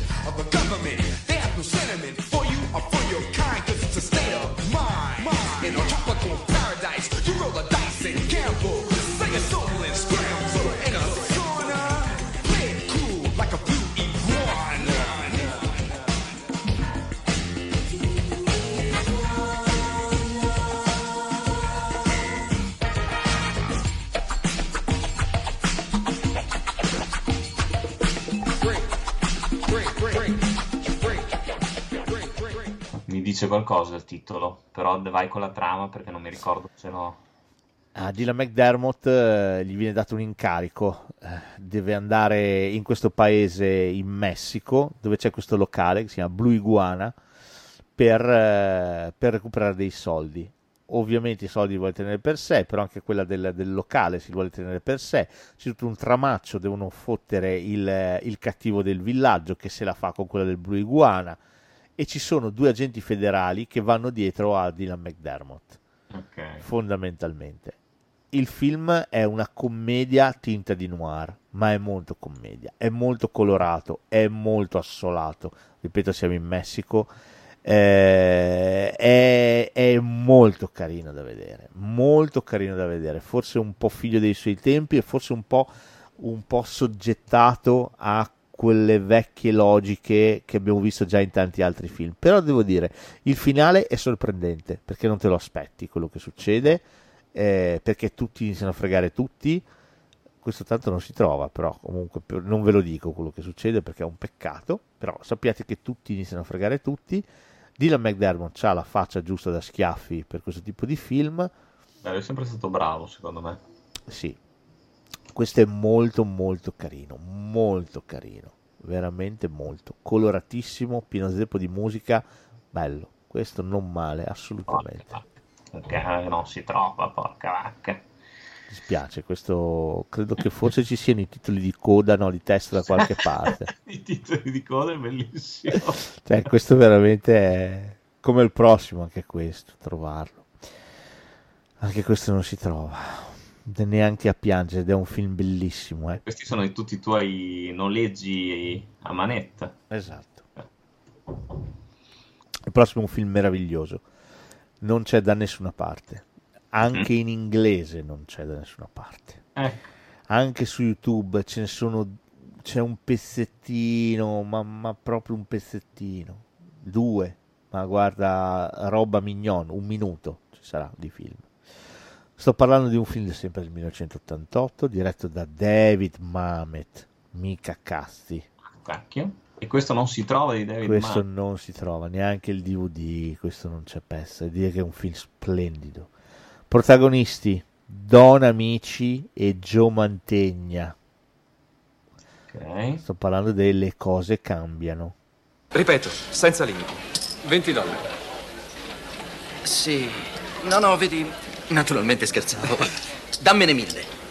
Dammi mille verdoni. Sul mio conto. Desiderato un tavolo per lo spettacolo? Jackie Shore, sala Constellation. Sì, ma in fondo. Ecco mille dollari. Grazie. Mr. Miles, posso parlarle un momento? Scusate. Se sei qualcuno, non ti rifiuta nessuno.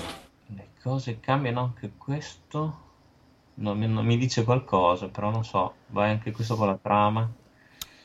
Don Amici si chiama Gino ed Mhm. è un ex lustrascarpe che decide di accollarsi la responsabilità di un delitto e finire in carcere al posto di un boss mafioso della sua zona. In cambio di soldi, ovviamente. E prima di finire in galera, gli verrà offerto un ultimo weekend da sogno, da sogno, ad Ah. accompagnarlo Joe C'è Joe Mantegna. Mantegna che fa cosa fa il killer lui? Fa un film. Sì, un- fa il, il braccio destro, uno dei bracci destri del, del Sì, boss. sì, sì, allora, ah, anche questo l'ho visto non so quanto tempo fa. Ma Questo è un flash. film strepitoso, anche perché tutti iniziano a scambiare Don Amici per il boss. Sì, che lui viene preso per il boss, è vero. È un film spettacolare. Don Amici qui è di un bravo. È, è pazzesco qui Don Amici. Bravissimo. Questa eh. umiltà, beh certo anche Gio Mantegna. Questa umiltà, questa è un film splendido, le cose cambiano. Splendido. sparito No, no, completamente.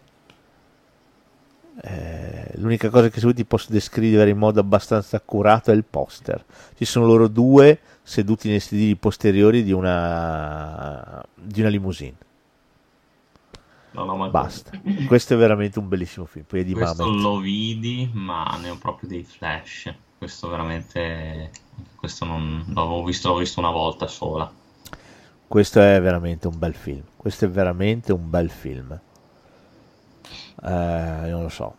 Mamet, secondo me, ha fatto dei film. Questi, que- que- prima di questo aveva fatto La casa dei giochi. Non so se lo ricordi. Sì, sì, pazzesco.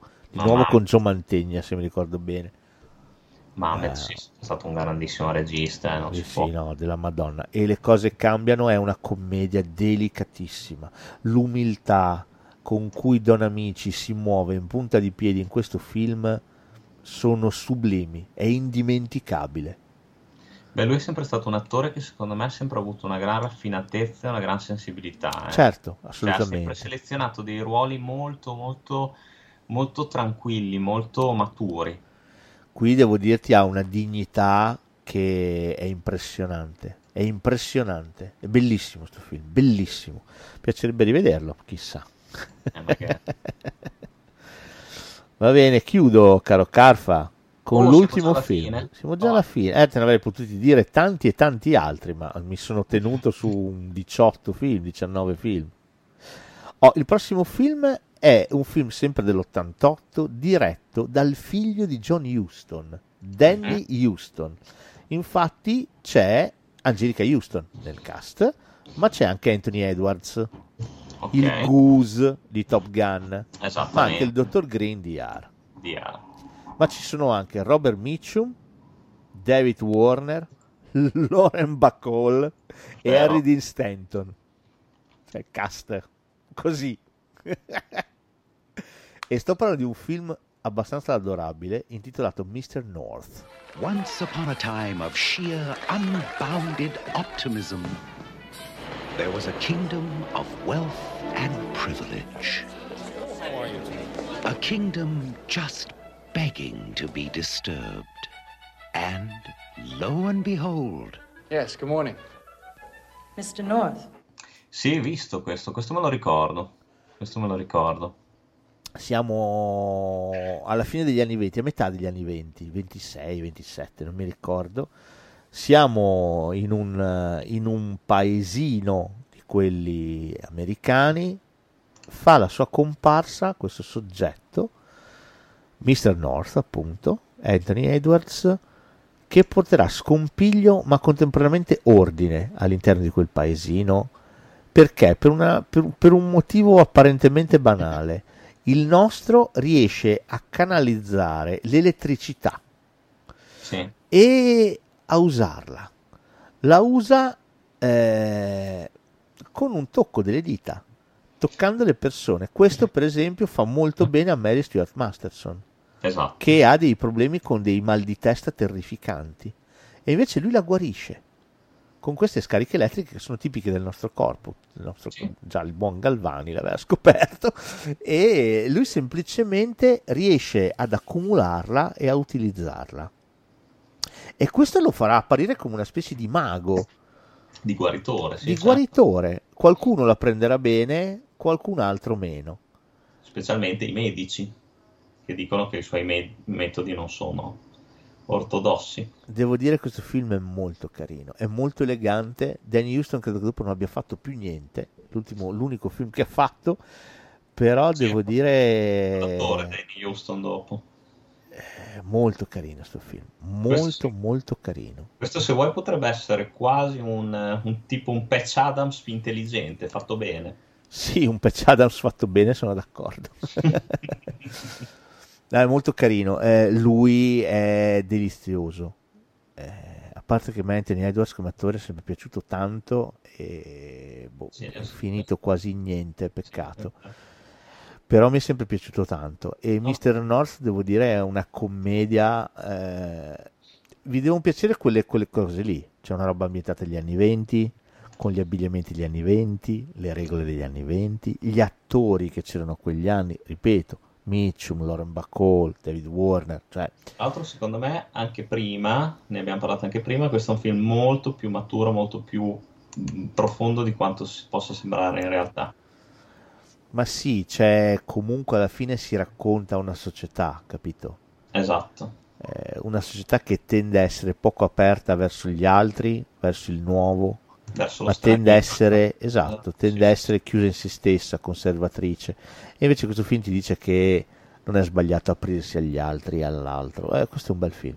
Questo è un bel film. Sono d'accordo, questo, anche questo mi viene voglia di riguardarlo perché l'ho visto anche non troppo tempo fa, questo ti dirò. Perché Non so dove perché non si trova da nessuna parte. questo, no, questo credo di averlo visto forse su Iris, qualche Ah, ok, sì. Qualche, Nel, rete, qualche rete lì o Rai Movie, quelle cose lì. sì, sì, sì, ci sta. Nelle terre selvagge del, del digitale terrestre ci sta. Però, però mi ricordo che anche questo l'avevo visto due volte quando ero più ragazzino ed è stato bello anche rivederlo da adulto perché riesci a recepire quei messaggi che magari da, da cino ti sfuggono. Esatto. È bello, molto molto carino. Bello, bella lista, bella carrellata. Ti è piaciuto? Ripeto, almeno te ti ho fatto contento, sono già felice. No, no, no, è vero, hai scelto dei titoli belli che mi hanno fatto ritornare fanciullo, quindi, quindi ti adoro. Cosa vuoi che ti dica? Va bene, che problema c'è? Mi adorerai ancora di più la prossima settimana quando saprai di che cosa parleremo. Vuoi mandarmi la lista sto giro? Ah, bah, sì, se vuoi sì, però l'argomento sarà una monografia, Ok. ma sarà una monografia un po' particolare. Sarà una monografia corale Mhm. e sarà dedicata a una serie di attori e attrici eh, che alla fine non ce l'hanno mai fatta. Ok. Promesse so- mancate potremmo chiamarlo. Attori che alla fine eh, potevano fare il grande salto nel, nel grande cinema e poi alla fine non ce l'hanno mica fatta. Ma, Sono arrivati lì lì, alcuni magari hanno vinto anche l'Oscar, però ah, quindi ok, attori che magari hanno scelto il film sbagliato oppure quelli che inspiegabilmente non ce l'hanno fatta, una cosa del genere. sì, ti posso dire Hayden Christensen, ti posso dire Cuba Gooding Jr., ti Ecco, posso sì. dire... chi ti posso dire? Elizabeth Shue, Certo. è così. Certo. No, ce ne sono, ce ne sono veramente tanti, ma ce ne sono poi tanti. È interessante questa cosa qua perché ce ne sono anche tanti famosi, ma che non sono così famosi, almeno qua da noi. Per esempio, mi viene da dire anche Michael Shannon, che è bravissimo, non ce l'ha mai fatta. Eh, Oppure ce l'ha fatta, ma non, non nel senso più, più famoso del termine. è così, è così. Sarà una monografia un po' particolare. Eric Stolz, Sì, saranno anche. quegli attori un po' così, un po'...